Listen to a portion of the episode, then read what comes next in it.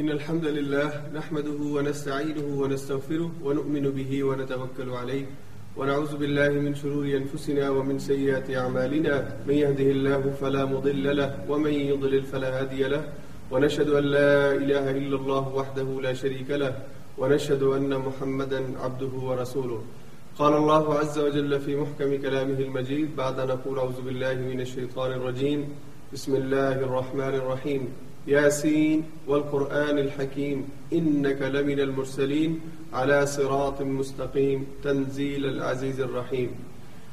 صدق اللہ العظیم اللہ رب العزت کا ہم شکر ادا کرتے ہیں کہ اس نے رمضان کی ان مبارک گھڑیوں میں ہمیں اللہ کے پاک کلام کے سائے میں کچھ لمحات گزارنے کی توفیق عطا فرمائی. نیکی کی ہر توفیق پر اور ہر عمل پر اللہ کا شکر ادا کرنا چاہیے. تاکہ اس نعمت کا حق بھی ادا ہو سکے جو اللہ نے دی ہے اور آئندہ جو زندگی باقی ہے، اس میں اللہ اس میں آج کے مضامین میں تیئیسویں پارے کے اوپر انشاءاللہ گفتگو ہوگی اور تیئیسویں پارے میں سورہ یاسین، سورہ صافات، سورہ سعد اور سورہ زمر کا تقریباً نصف حصہ آج ہم پڑھیں گے۔ سورہ یاسین کا کچھ حصہ بائیسویں پارے میں ہے، ایک ڈیڑھ رکو لیکن ہم نے اس کے مضامین کی وجہ سے اور کہ پوری صورت پر گفتگو ہو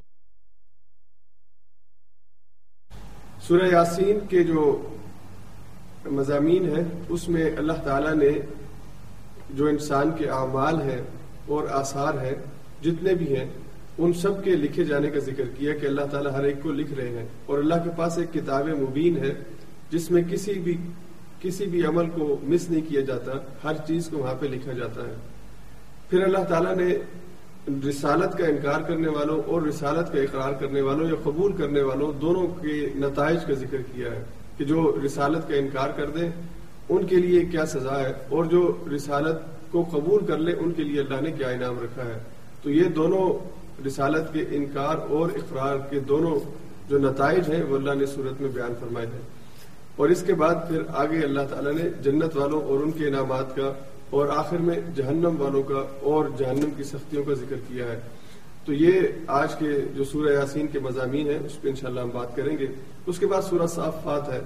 سورہ صافات میں اللہ تعالیٰ نے فرشتوں کی حقیقت کے حوالے سے اور فرشتوں کی بعض صفات کا ذکر کیا۔ پھر انبیاء کی دعوت کا خلاصہ پیش کیا اور اس میں حضرت ابراہیم علیہ السلام کی قربانی، جسے قرآن نے ذبح عظیم کہا ہے، اس کا ذکر کیا۔ حضرت الیاس کا اور حضرت یونس کا ذکر ہے۔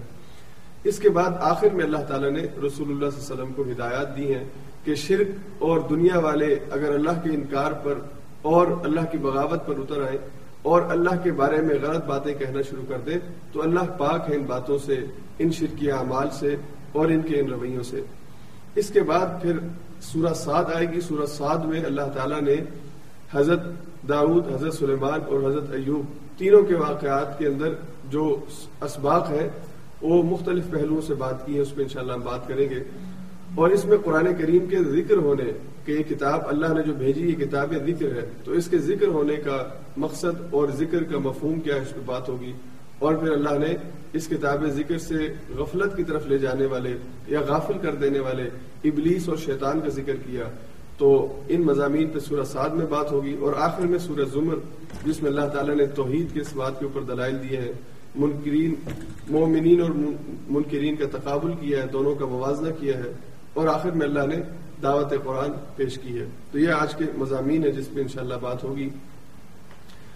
سورہ یاسین کا جو ابتدائی حصہ ہے، بہت خوبصورت آیات ہے جس میں اللہ تعالیٰ فرماتے ہیں، یاسین والقرآن الحکیم انك لمن المرسلین على صراط مستقیم، تنزیل العزیز الرحیم۔ یہ جو اس کا نام ہے یاسین، یہ اس حوالے سے پہلے تو یہ کہ اس کا جو نام ہے، اس نام کو اور اس صورت کے فضائل کے حوالے سے بطور خاص بعض احادیث موجود ہیں۔ حضور علیہ سات والسلام سے ایک حدیث جو سنن نبی داود کے اندر اور حدیث کی دیگر کتابوں میں موجود ہے کہ اسے قرآن کا دل کہا گیا ہے، یہ قرآن کا دل ہے۔ اور اسی طرح ایک اور حدیث میں حضور علیہ صاحب السلام نے فرمایا کہ اس صورت کی تلاوت جو ہے، وہ ایمان کی تازگی کا ذریعہ اور مردوں کے لیے یا جب انسان فوت ہو رہا ہو، تو اس کے لیے تلاوت یاسین جو ہے، یہ اس کے ایمان کی تجدید کے لیے اور اللہ کے سامنے پیشی سے پہلے، یہ ایک آخری سبق ہے جو اسے سنایا جاتا ہے۔ البتہ اس کے مردے کے سامنے پڑے جانے کے حوالے سے یا اس کی دیگر فضیلتوں کے حوالے سے جو احادیث ہیں، ان کی صنعت کے اندر کلام ہے۔ تو سارے علماء جو ہیں، محدثین جو ہیں، وہ اس پر اتفاق نہیں کرتے کہ یہ فضیلت ٹھیک ہے۔ تو صنعت کے ضعیف ہونے کی وجہ سے بعض نے اس کی سورہ یاسین کی کسی بھی قسم کی خاص فضیلت کو تسلیم نہیں کیا۔ اور بعض جو ان احادیث کو جو فضائل کے اندر کہی گئی ہیں، باوجود اس کے کہ اس میں ذوف ہو، اسے قبول کرتے ہیں تو ان کے نزدیک ان روایات کی صحت ہے یا اس کے اوپر وہ عمل کرتے ہیں۔ تو بہرحال اس کے جو مضامین ہیں، اس میں اللہ تعالیٰ نے بطور خاص جس چیز کا ذکر کیا، وہ دنیا کی حقیقت اور ایمان لانے کے فوائد اور انکار کا جو انجام ہے، یہ اللہ نے بیان کیا ہے۔ اور یہی ہماری پوری زندگی کا خلاصہ ہے کہ اللہ نے ہمیں کیوں دنیا میں بھیجا اور پھر دنیا میں جو ہمارے اعمال ہیں، ہمارے کام ہیں، یہ ہمارے لیے گواہی بن جائیں گے قیامت والے دن۔ اور صرف وہ کام نہیں جو ہم اپنے اعضاء کے ساتھ کرتے ہیں بلکہ وہ سارے کام بھی جن جو بطور اثر یا جو ہمارے نقش قدم کے طور پر یہاں پر موجود رہ جاتے ہیں یعنی ہمارے نقش جو چھوڑے ہوئے نقش ہیں، جو ہمارے کام ہیں، ان کے بارے میں بھی اللہ تعالیٰ قیامت کے دن ہم سے پوچھیں گے۔ تو انسان کو یہ حقیقت یہاں پہ بتائی گئی ہے کہ تمہارا قیامت والے دن اللہ کے سامنے جب حساب کتاب کا معاملہ ہوگا، سامنا ہوگا، تو اس وقت تمہیں اللہ کے سامنے اپنے آپ کو پیش کرنا اور اپنے اعمال کے جواب دینا ہے۔ اور صرف اور صرف تمہارے اعمال نہیں، بلکہ تمہارے آثار بھی ان اللہ کے سامنے پیش ہوں گے۔ اور وہاں پہ اگر تمہاری زبان جھوٹ بولنے کی کوشش کرے گی، تو اللہ کی طرف سے آزاد کو یہ حکم ہوگا کہ وہ سچ بولے اور سچی گواہی دے۔ تو پہلی جو آیات ہے، اس میں اللہ نے فرمایا، یاسین والقرآن الحکیم۔ اللہ نے قسم اٹھائی ہے قرآن حکیم کی۔ اور اللہ جب قرآن کی قسم اٹھاتے ہیں، تو اللہ اپنی مخلوقات میں سے کسی مخلوق کی، اپنی چیزوں میں سے کسی چیز کی قسم کھا کے اس کی، اس کے شرف کا اور اس کے مقام کا اور اس کے مرتبے کا ذکر کرتے ہیں۔ تو اللہ نے سورہ یاسین کی قسم کھاتے ہوئے کہا کہ وہ، کہ جو قرآن، اللہ قرآن کی قسم کھاتے ہیں کہ ان نقل امین المرسلیم ہم نے آپ کو رسول بنا کے بھیجا ہے۔ آپ کی رسالت سے اگر کوئی انکار کرتا ہے تو کرے، لیکن اللہ کا قرآن یہ قسم اٹھا رہا ہے اور اللہ کا قرآن یہ گواہی دے رہا ہے کہ آپ نبی آخر الزما بنا کے بھیجے گئے ہیں۔ آپ نبی رحمت اللہ عالمین بنا کے بھیجے گئے ہیں۔ آپ سارے انسانوں کے لیے، قیامت تک آنے والے انسانوں کے لیے اللہ کی طرف سے آخری رسول اور آخری پیغمبر بنا کے بھیجے گئے ہیں۔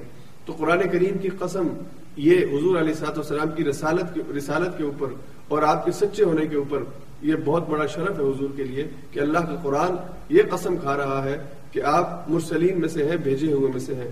اور پھر آگے اللہ فرماتے ہیں اعلیٰ سرات مستقیم آپ سرات مستقیم کے اوپر ہیں۔ آپ ٹھیک سیدھے رستے کے اوپر ہیں، وہ سرات مستقیم کہ جو بندوں کو اللہ تک پہنچانے والی اور جنت کی صورت میں کامیابیاں دینے والی ہے۔ اور تنزیل العزیز الرحیم، یہ جو کلام بھیجا گیا ہے قرآن کریم، یہ نازل کیا گیا ہے اس کی طرف سے کہ جو عزیز ہے، غالب ہے اور رحیم ہے۔ اور اس کے بھیجنے کا مقصد کیا ہے؟ غافلون تاکہ آپ ان لوگوں کو کہ جو جن کے درمیان نبی نہیں بھیجا گیا، ان کے آبا و اجداد کے درمیان نبی نہیں بھیجا گیا اس سے پہلے اور وہ غفلت میں پڑے ہوئے ہیں، انہیں خبردار کرے انہیں بتائیں کہ وہ غلطیاں اور وہ گناہ اور وہ شرک اور وہ گندگی جس میں وہ پڑے ہوئے ہیں، اس کا انجام کیا ہوگا؟ اسے خبردار کریں۔ تو اللہ کے رسول صلی اللہ علیہ وسلم کو کہا گیا کہ آپ ان کے درمیان بھیجے گئے ہیں کہ جن کے آبا و اجداد کے درمیان پیغمبر نہیں آئے۔ اب یہاں پر مفسرین نے نقطہ بیان کیا اور تاریخی طور پر یہ بات ٹھیک ہے کہ حضرت ابراہیم علیہ السلام کے جو دو بیٹے تھے، حضرت اسماعیل اور حضرت اسحاق۔ تو حضرت اسماعیل کو انہوں نے مکہ مکرمہ کے اندر چھوڑا، وہاں پہ ان کی نسل آگے چلی اور حضرت اسحاق کو وہ فلسطین میں وہاں پہ ہی وہ رہے اپنی والدہ کے ساتھ۔ تو حضرت اسحاق کے بعد ان کی نسل میں سے آگے نبی پیدا ہوئے، یعقوب پیدا ہوئے، پھر یعقوب کے بارہ بیٹے اور ان میں یوسف، اور اس کے بعد آگے جتنے نبی آئے وہ اسی نسل میں سے آئے۔ یعنی حضرت موسا علیہ السلام، پھر سلیمان اور ہارون اور الیاس اور یاسین اور عیسیٰ زکریہ یا یہ سارے حضرت اسحاق کی نسل سے چلے ہیں۔ اب حضرت اسماعیل جو مکہ مکرمہ کے اندر رہ رہے تھے اور آگے پھر ان کی نسل وہاں پہ چلی۔ تو ان کے درمیان اسماعیل علیہ السلام سے لے کر حضور علیہ سات والسلام تک کوئی نبی نہیں آیا۔ تو ایک بڑے لمبے عرصے کے بعد اللہ نے عربوں میں یعنی اسماعیل کے بعد جو اس علاقے کے آباد کرنے والے اور اس علاقے کو بنانے والے یا اس کے ابتدائی شہریوں میں سے تھے، اس کے بعد اللہ تعالیٰ نے حضور علیہ سات والسلام کو نبی بنا کے بھیجا۔ تو حضور علیہ السلاط والسلام کی جو نبوت تھی، یہ عربوں کے لیے ایک نئی چیز تھی۔ ان کے ہاں ذکر تو تھا ابراہیم کا اور اسماعیل کا۔ اور دیگر انبیاء کا۔ لیکن انہی کے درمیان جو رسول بھیجا گیا اور ان کی اصلاح کے لیے اور ان کی کردار اور ان کی عمل کی پاکیزگی کے لیے اور ان کو ٹھیک اور غلط کی پہچان کے لیے یہ تجربہ ان کے لیے نیا تھا۔ اور ان کے اس نئے یعنی ان کے سامنے یہ چیز پہلے اس سے پہلے کسی نبی نے، ان کے آبا و اجداد کے سامنے بات نہیں کی تھی، حضرت اسماعیل تک۔ تو اللہ نے کہا کہ آپ ان کو ڈرانے کے لیے آئے ہیں، ان کو خبردار کرنے کے لیے آئے ہیں کہ اپنی غلطیوں سے باز آ جاؤ اور اللہ کے شرک سے باز آ جاؤ۔ پھر آگے اللہ نے فرمایا کہ ان، یہ جو مشرقین مکہ ہے ان کو ذکر کیا کہ ان میں سے بعض ہے کہ جن کو اللہ تعالیٰ ہدایت دیتا ہے تو وہ ہدایت قبول کر لیتے ہیں، لیکن بعض کے دلوں پر مہر لگی ہوئی ہے۔ انہوں نے طے کر لیا ہے کہ انہوں نے آپ کی بات نہیں ماننی، انہوں نے طے کر لیا ہے کہ وہ سچ کو قبول نہیں کریں گے اور حق کو قبول نہیں کریں گے۔ تو ان کے انکار اور ان کے حق قبول نہ کرنے کی جو قسم ہے، اس کے اوپر آپ کو پریشان ہونے کی ضرورت نہیں ہے۔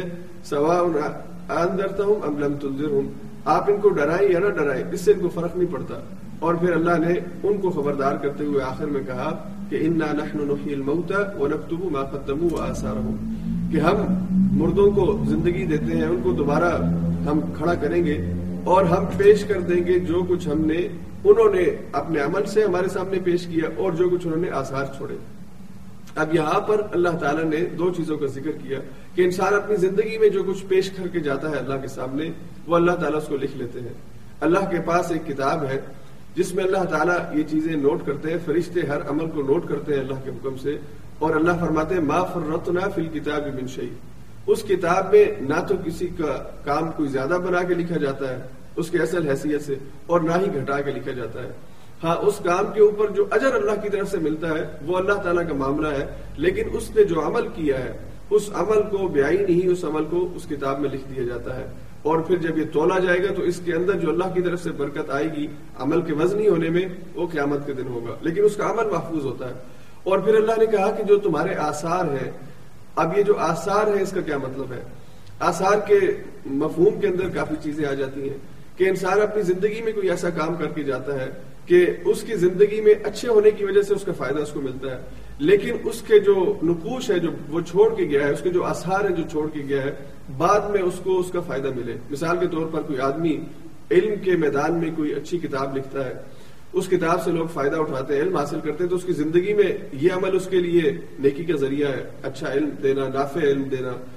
اور پھر اس کے جانے کے بعد وہ جو علم چھوڑ کے گیا ہے، وہ جو کتاب لکھ کے گیا ہے، کوئی ادارہ بنا کے گیا ہے، کسی جگہ اسکول کھڑا کر کے گیا ہے، اب یہ اس کے لیے گواہی دیں گے۔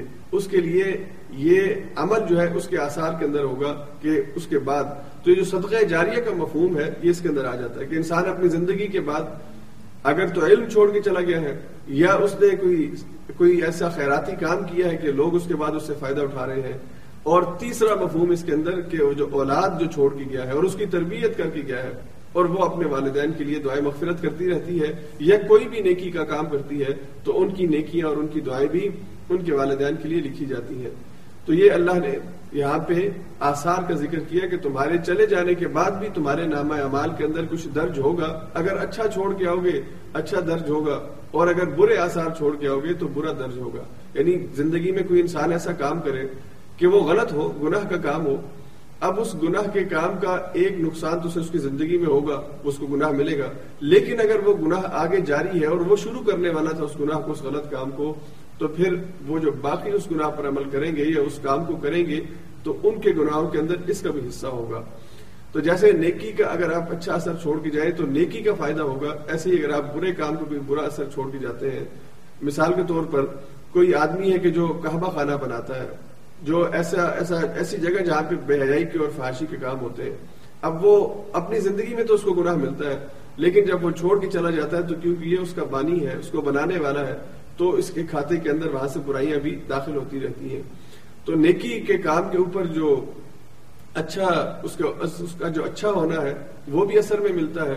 اور زندگی میں کام کیا ہے، کوئی ایسا کام چھوڑ کے گیا ہے، جس کے اوپر لوگ برا کام کر رہے ہیں اور وہ خود ہی برا کام شروع کر کے گیا تھا۔ تو اس کے جو نتائج ہیں وہ بھی اسے دیکھنے پڑتے ہیں۔ اور اللہ نے فرمایا وک الشعین فی امام مبین ہم نے ہر چیز کو گن رکھا ہے۔ اور ہمارے جو گننا ہے، اس میں بہت ہی باریک بینی سے ہم لکھتے ہیں۔ یعنی ہمارے حساب میں کمی نہیں ہوتی۔ ہمارا حساب غلط نہیں ہوتا۔ کوئی یہ شکوہ نہیں کر سکتا کہ میرے عمل کے بارے میں یا میرے اس کام کے بارے میں کوئی کمی یا کوئی کوتا ہوئی ہے۔ ہر ایک کو پورا پورا حساب قیامت والے دیا جائے گا۔ اس کے بعد پھر آگے اللہ تعالیٰ نے بستی والوں کا ذکر کیا ہے. مغرب لہم مثلا اصحاب القریہ اس جا مرسلون آیت نمبر تیرہ سے بتیس تک یہی مضمون چلے گا. اللہ نے بستی والوں کا ذکر کیا کہ ان کے درمیان ہم نے اپنے رسول بھیجے. اور یہ بستی کون سی تھی؟ بعض مفسرین نے اس کا نام انتاکیہ لکھا اور بعض نے کسی اور بستی کو مراد دیا. اللہ نے اس بستی کا نام نہیں دیا اللہ نے صرف کہا کہ یہ قریہ تھی اور حضور علیہ سات والسلام نے بھی حدیث کے اندر کسی بستی کا ذکر نہیں کیا. اصل مقصود کیا ہے کہ نبی علیہ مسلاط والسلام کو یہ بتایا جا رہا ہے اور ان کے ذریعے اہل مکہ کو کہ تم ایک رسول کی دعوت کا انکار کر رہے ہو۔ تمہارے زد اور تمہارے انعد سے بھی ایک زیادہ بڑے انعد والی اور زد والی قوم تھی جس نے بیک وقت تین نبیوں کا انکار کیا تھا۔ تین نبی بھیجے گئے تھے۔ اللہ نے فرمایا کہ ہم نے اس کی طرف دو رسول بھیجے۔ فاز پھر ہم نے ان کی تائید کی، ان کی مدد کے لیے تیسرے کو بھی بھیجا۔ فقط زبو انہوں نے تینوں کو جھٹلا دیا۔ تینوں کی نبوت کا انکار کیا، تینوں کی رسالت کا انکار کیا اور تینوں کے میسج کو قبول کرنے سے انکار کیا۔ اور ان کی دلیل کیا تھی؟ قرآن کہتا ہے ان کی دلیل تھی کہ تم ہماری طرح کے انسان ہو۔ جیسا کہ وہ حضور علیہ سات السلام کے بارے میں کہتے تھے، ہماری ہی طرح کے انسان ہو، تمہارے اندر کون سی کوئی خاص بات ہے؟ تو حضور علیہ سات السلام کا جو کے اوپر جو اعتراض ہوتا تھا، یہ اعتراض ان تینوں کے اوپر بھی انہوں نے کیا۔ تو انہوں نے آگے سے کہا وما علینا البلاغ المبین ہم تو تم تک بات پہنچانے کے لیے آئے ہیں، تمہیں خبردار کرنے کے لیے آئے ہیں۔ قبول کر لو تو تمہارا اپنا بھلا ہے، اور نہیں قبول کرتے تو ہمارا کوئی اس کے اندر نقصان نہیں ہے۔ کوئی ہمارا ذاتی نقصان اس کے اندر نہیں ہے کہ تم دعوت نہیں قبول کرو گے تو ہمارا کام نہیں چلے گا۔ یہ ہمارا کوئی نقصان ہوگا، تمہارا اپنا نقصان ہوگا۔ تو ان انہوں نے کہا کہ ہمارے ذمے صرف پہنچا دینا ہے۔ اور یہی بات حضور علیہ صاحب السلام نے قریش مکہ کے سامنے کی تھی۔ اللہ نے کہا تھا کہ آپ کے ذمے صرف ابلاغ ہے۔ آپ پہنچا دیں بات کو۔ وہ قبول کریں نہ کریں یہ ان کی مرضی ہے۔ قبول نہیں کریں گے تو اس کے نتائج ان کو بھگتنے ہوں گے۔ اور قبول کر لیں تو اس کے انعامات ان کو ملیں گے۔ تو یہاں پہ بھی ان نبیوں نے اپنے اپنے قوم سے کہا کہ ہماری دعوت کو قبول کر لو اور اس کے نتیجے کے اندر تمہیں دنیا کی کامیابی بھی ملے گی، آخرت کی کامیابی بھی ملے گی، لیکن قوم نے انکار کیا اور کہا کہ ہماری اوپر جو نحوست ہے، اس کی وجہ تم ہو یعنی ہمارے اوپر جو برے حالات آتے ہیں، جو آزمائش آتی ہے، اس کی وجہ تم ہو۔ تو ان نبیوں نے کہا کہ تم بہت ہی حد سے گئے ہوئے لوگ ہو، کام خود غلط کرتے ہو اور اس غلطی کا مورد الزام ہمیں ٹھہراتے ہو۔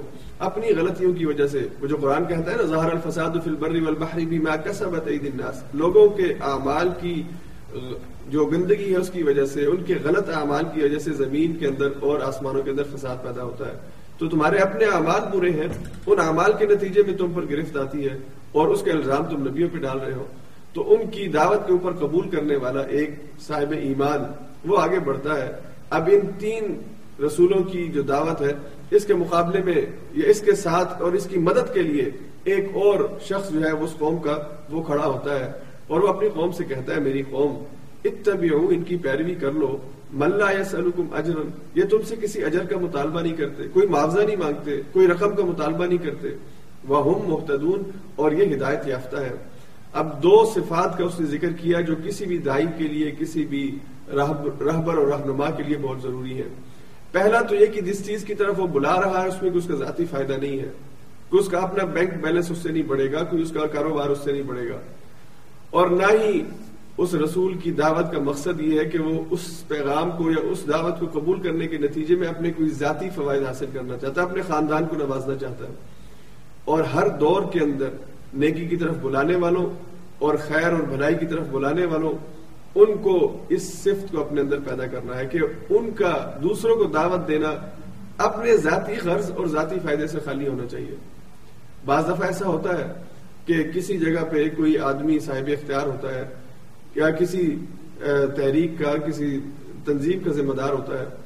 اب اس کا اپنا جو ذاتی کاروبار ہے، اس کا اپنا جو ذاتی بزنس ہے، اس کے اندر یعنی اس کی طرف لوگوں کا ملان کرنے کے لیے وہ دعوت کے کام میں اپنے آپ کو مصروف کرتا ہے تو اس کو یہ بہرحال دونوں چیزیں اس کو الگ الگ دیکھنا چاہیے۔ دعوت کا کام ہو تو اخلاص کے ساتھ ہو۔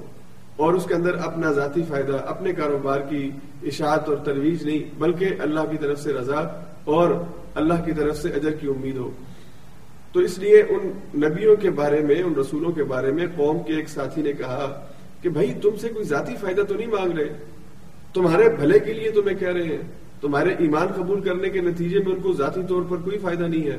اور دوسری چیز یہ کہ ان کی دعوت ہدایت پر مبنی ہے۔ یہ خود ہدایت یافتہ ہے تو رہنما کے لیے اور راہبر کے لیے اور ہادی کے لیے یہ ضروری ہے کہ وہ ٹھیک رستے کی طرف بلانے والا ہو۔ اور قرآن کریم نے ایک دوسری جگہ پہ کہا کہ اللہ کی طرف بلانے والے بھی لوگ موجود ہیں اور اللہ سے انکار کی طرف، اللہ سے دور لے جانے والے لوگ بھی موجود ہیں۔ یعنی حزب اللہ بھی ہے اور حزب الشیطان بھی ہے۔ اللہ کی، اللہ کے دین کی طرف، اللہ کے رستے کی طرف بلانے والے ان کے اندر شامل ہو جاؤ اور ان لوگوں سے اجتناب کرو جو شیطان کے رستوں کی طرف تمہیں بلاتے ہیں، شیطان کے ساتھی اور مددگار ہیں۔ اس کے بعد پھر اللہ تعالیٰ نے ان کی اس اس آدمی کے بارے میں ذکر کیا کہ انہوں نے اس کے ساتھ یہ معاملہ ہوا کہ اس کو قتل کر دیا گیا، شہید کر دیا گیا، یا وہ فوت ہو گیا۔ قرآن کریم میں اس کے شہید ہونے کا ذکر نہیں ہے۔ صرف اتنا ذکر ہے کہ وہ جنت میں داخل کیا گیا اور جنت میں داخلہ اس کی ظاہری بات ہے، وفات کے بعد ہوا اور اس منظر کو قرآن نے یہاں پہ بیان کیا ہے۔ قیلت خلل جنہ اس سے کہا گیا کہ تو نے جو ایمان کی گواہی دی تھی اور شہادت حق کا تو نے فریضہ ادا کیا تھا، اپنی قوم کے سامنے کھڑے ہو کے حق کی گواہی دی تھی اور حق کی طرف بلایا تھا، تو تو جنت میں داخل ہو جا، یہ جنتیں تیرے لیے ہیں۔ قال، اس وقت اس نے کہا، بڑی حسرت کے ساتھ، یا لئی قومی عالم کاش میری قوم کو پتہ چل جاتا کاش میری قوم کو اس حقیقت سے آگاہی ہو جاتی کہ قبول کرنے کا انعام کیا ہے۔ یہ جنت جس میں میں داخل ہو رہا ہوں، اللہ مجھے داخل کر رہے ہیں۔ کتنی بڑی جنت ہے، نعمتوں بھری جنت ہے۔ اور ہر طرف اللہ کی طرف سے رحمتیں ہی رحمتیں ہیں۔ تو کاش میری قوم کو پتا ہوتا کہ بیما غفر علی ربی وہ جالنی من المکرمین۔ مجھے کس وجہ سے میرے رب نے میری بخشش کر دی اور مجھے مکرمین میں عزت والوں میں شامل کیا ہے؟ ایمان وہ وجہ ہے۔ اللہ پر ایمان، اس کے نبیوں پر اور رسولوں پر ایمان اور سچے دل سے ایمان اور دل کی پاکیزگی کے ساتھ ایمان، یہ وجہ ہے کہ مجھے اللہ نے جنت دی ہے۔ تو کاش میری قوم کو یہ بات پتہ چل جائے، وہ اس حقیقت سے آشنا ہو جائے کہ ایمان لانے کے نتیجے میں کتنی بڑی جنتیں ہیں جو ان کا انتظار کر رہی ہیں۔ اور اس کے بعد اس نے کہا، یا حسرت العباد اللہ نے بلکہ انسانوں پر تبصرہ کرتے ہوئے کہا کہ بڑی ہی حسرت کا معاملہ ہے انسانوں کا۔ انسانوں پہ افسوس آتا ہے۔ افسوس ہوتا ہے ان کی ان رویوں کے اوپر، ان کی ان حرکتوں کے اوپر اور ان کے انکار کے اوپر۔ ما من رسول اللہ کانو بھی یہ کوئی رسول ایسا نہیں آیا مگر اس کے قوم نے اس کا مذاق اڑایا ہو۔ ہر دور میں جب بھی اللہ نے نبی بھیجا ہے، اس کے قوم نے اس کا مذاق اڑایا ہے۔ حضرت نو آئے ہو یا حضرت حود آئے ہو یا صالح آئے ہو یا ابراہیم آئے ہو یا موسا آئے ہو یا عیسیٰ آئے ہو ہر ایک کا مذاق اڑایا گیا اور خود حضور علیہ السلام کے بارے میں انہوں نے مذاق اڑایا ہے۔ کہتے تھے کہ آپ کے تو پیروکار ہی بڑے غریب لوگ ہیں۔ آپ خود جو ہے وہ کوئی خزانے آپ کے پاس نہیں ہیں۔ آپ غریب ہیں۔ اور کہتے تھے کہ آپ جو ہے وہ کسی ہمارے جو بڑے بڑے سردار ہیں حضور پہ اعتراض کرتے تھے کہ اللہ نے قرآن اس بستی کے دو بڑوں میں سے کسی ایک پر کیوں نہیں نازل کیا۔ لولا نزل هذا القرآن على رجل من القريتين عظيم۔ تو پھر اللہ نے کہا اب یقسمون رحمت ربک۔ کیا تم نے اللہ کی جو رحمت ہے اس کو تقسیم کرنے کا ٹھیکہ اٹھایا ہوا ہے کہ تم بتاؤ کہ کس کو ملنا چاہیے اور کس کو نہیں ملنا چاہیے؟ تو یہاں پر بھی اللہ نے کہا کہ ہر رسول کا استحضاء کیا گیا ہے، مذاق اڑایا گیا ہے۔ انکار کرنے والے انکار کی روش پر قائم رہے ہیں اور پھر دنیا میں بھی وہ عبرت کا سامان بنے ہیں اور آخرت میں بہرحال اللہ کی پکڑ ان کے لیے ہوگی۔ تو اللہ نے کہا کہ ہر نبی کے ساتھ یہ معاملہ ہوا، اس لیے اے نبی صلی اللہ علیہ وسلم، آپ اس بات سے مت گھبرائیں۔ اور دل کو چھوٹا نہ کرے۔ اگر یہ استحضاء اور مذاق کر رہے ہیں، تو کافروں کی یہ روش پہلے دن سے رہی ہے۔ اور آج کے دور کے اندر بھی جو ایمان والوں کے استحضاء اور مذاق اڑاتے ہیں، ایمان والوں پر ٹھٹھے اور مذاق اور ان کے لطیفے بناتے ہیں اور ان کو دنیا کے اندر ذلیل کر کے پیش کرتے ہیں، تو ان کے لیے بھی یہ اسی سرشت کو، اسی ایک نیچر کو اللہ بیان کر رہے ہیں کہ انکار کرنے والوں میں ایک نیچر پہلے دن سے موجود ہے۔ وہ مذاق اڑایا کرتے ہیں، نبیوں کا، نبیوں کی دعوت کا۔ اور پھر آخر میں اللہ نے فرمایا، وَإِن كُلُّ لَمَّا جَمِيعٌ لَدَيْنَا مُخْتَرُونَ اب جتنے بھی دنیا کے اندر انسان آئے ہیں اور جتنی بھی قومیں آئی ہیں، چھوٹی ہو، بڑی ہو، طاقتور ہو، کمزور ہو، اللہ نے کہا کہ جس نے بھی نبی کی نبوت کا انکار کیا ہے، وہ ہمارے سامنے پیش کیا جائے گا۔ کوئی ایسا نہیں ہے کہ جو ہماری عدالت سے جس کو فرار ہو، جو ہماری عدالت سے ماورا یعنی اسے ہماری عدالت سے چھٹی مل جائے۔ نہیں، ہر ایک کو پیش ہونا ہے۔ جب ہمارے سامنے پیش ہوں گے تو پھر ہم ان کو ان کے اعمال کا بدلہ، ان کی اعمال کی جو ریزلٹس ہیں، وہ ان کے سامنے رکھیں گے۔ اس کے بعد پھر اللہ تعالیٰ نے سورہ یاسین میں اپنی کچھ آیات کا ذکر کیا۔ اور مشکین مکہ کے سامنے بار بار ان آیات میں اللہ تعالیٰ اپنی نشانیاں پیش کرتے ہیں۔ وہ آیت اللہ الرد المیتا ان کے لیے اس مردہ زمین میں نشانی ہے۔ آہ یہی نہ ہم اس کو زندہ کرتے ہیں۔ اور پھر اسی طرح اللہ کہتے ہیں آیت اللہ اللیل ان کے لیے رات کے اندھیرے میں نشانی ہے۔ کیسے رات کی تاریخی چھاتی ہے؟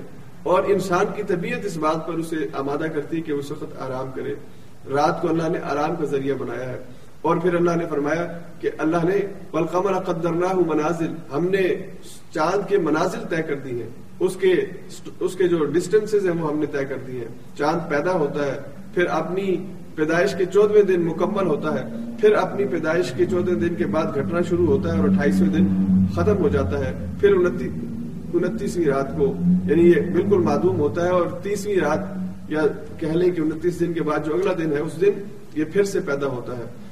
تو یہ چاند کی منازل اللہ نے طے کر دی ہے اسی طرح سورج کے بارے میں اللہ نے فرمایا وشم سیم بغی القمر ولل سابق النہار سورج کبھی اپنی جو روٹیشن ہیں، اپنے جو مدار اور رستے ہیں، جو اس کا سائیکل اللہ نے بنایا ہوا ہے اس میں چاند سے سبقت نہیں کر سکتا یا چاند سورج پہ سبقت نہیں کر سکتا یعنی یہ اوور لیپ نہیں ہوں گے، یہ کولیپس نہیں کریں گے، یہ آپس میں ایک دوسرے کی جو رستے ہیں ان کے اندر ایک دوسرے کے سامنے نہیں آئیں گے، اپنے اپنے مدار کے اندر چلیں گے۔ اور اللہ نے فرمایا کل فی فلکی یس ہم نے ہر ایک کے لیے جو رسہ مقرر کیا ہے، جس کو آپ مدار کہہ لیں، جس کو آپ سپیس کہہ لیں، اس کا وے کہہ لیں، اس کے اندر یہ چل رہے ہیں اور یہ مسلسل اللہ کی تصویر میں مصروف ہے۔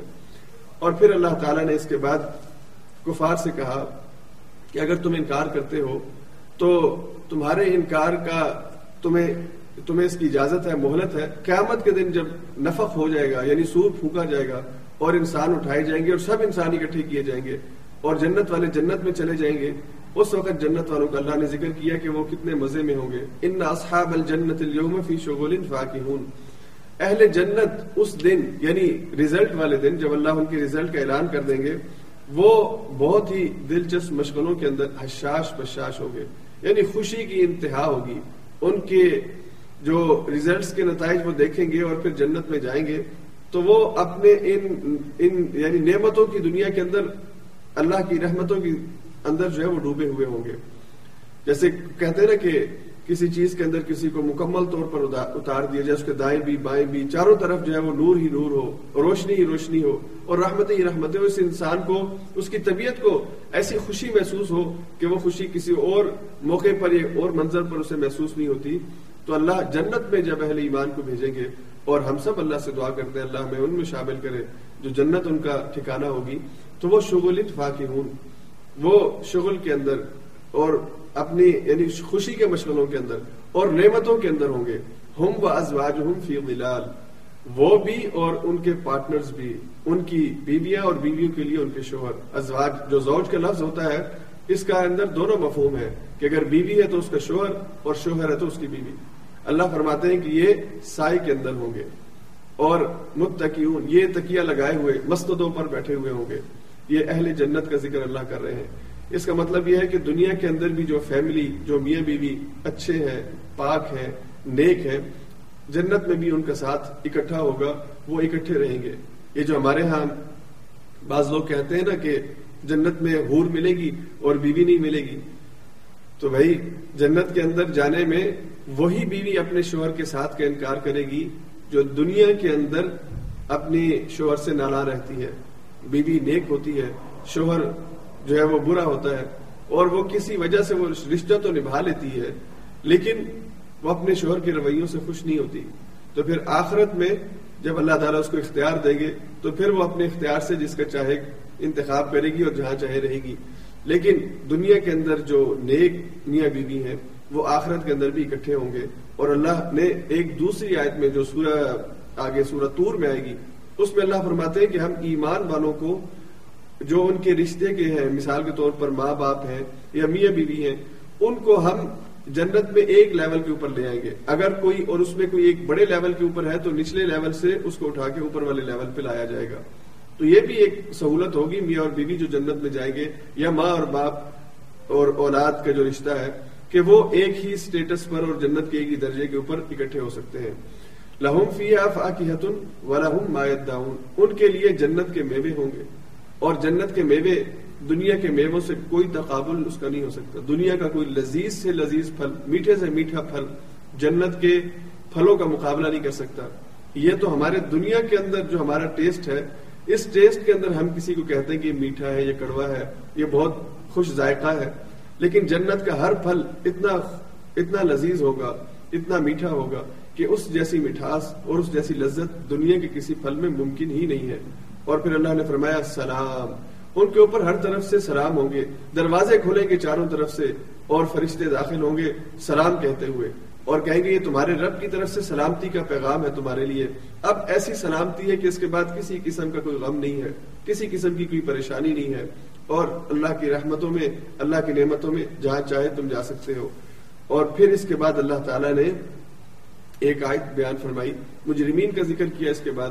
کہ اس دن مجرمین الگ کر دیے جائیں گے، چھانٹ کے الگ کیے جائیں گے۔ اللہ نے فرمایا ممتاز المجرمون۔ مجرموں کو چھانٹ چھانٹ کے الگ کیا جائے گا۔ کوئی چھپا نہیں سکے گا اپنے آپ کو کہ یہ جھنڈ جا رہا ہے نیکوں کا، نیکوکاروں کا، اچھے لوگوں کا، میں بھی اس میں چلا جاؤں گا۔ نہیں۔ اللہ فرماتے ہیں، جیسے سفید روئی جو ہے، وہ گزر رہی ہو اور اس میں کوئی کالا کپڑا یا کوئی کالا پھول یا کوئی کالی چیز آ جائے تو بڑی آسانی سے نکالی جا سکتی ہے۔ ویسے ہی یہ مجرم اٹھائے جائیں گے، نکالے جائیں گے۔ اور پھر اللہ تعالیٰ ان سے کہیں گے کہ میں نے تمہیں منع نہیں کیا تھا کہ شیطان کی پیروی نہ کرنا۔ اب شیطان کی پیروی کی ہے تو اب اپنے عذاب کا مزہ چکھو۔ اور پھر وہاں پہ اسے ایک منظر کی نشاندہی قرآن کرتا ہے۔ اليوم نختم على افواههم وتكلمنا ايديهم وتشهد ارجلهم بما كانوا يكسبون۔ آج کے دن تمہارے منہ کے اوپر تمہاری زبان پہ پہرا لگایا جائے گا اور تمہارے ہاتھ بولیں گے اور تمہاری ٹانگیں بولیں گی۔ اس ان سب کاموں کی گواہی دیں گی کہ جو تم کرتے تھے۔ یعنی ہاتھ اور پاؤں گواہی دیں گے۔ اور پھر آگے اللہ تعالیٰ نے فرمایا کہ تمہاری جو سماعتیں ہیں بسارتیں ہیں، یہ بھی گواہی دیں گی۔ وما كنتم تستترون ان يشهد عليكم سمعكم ولا ابصاركم ولا جلودكم ولكن ظننتم ان الله لا يعلم كثيرا مما تعملون۔ اور یہ اللہ اعضاء کو بولنے کا حکم کیوں دیں گے؟ اس میں ایک قرآن کریم میں سورہ نام میں آیت گزری ہے جہاں پہ یہ مشرقین کہیں گے واللہ ربنا ما كنا مشرکین یعنی ایسے یہ جرت کا اظہار کریں گے، وہاں پر بھی ایسے ڈھیٹ بن کے کہیں گے، ہم تو شرک نہیں کرتے تھے۔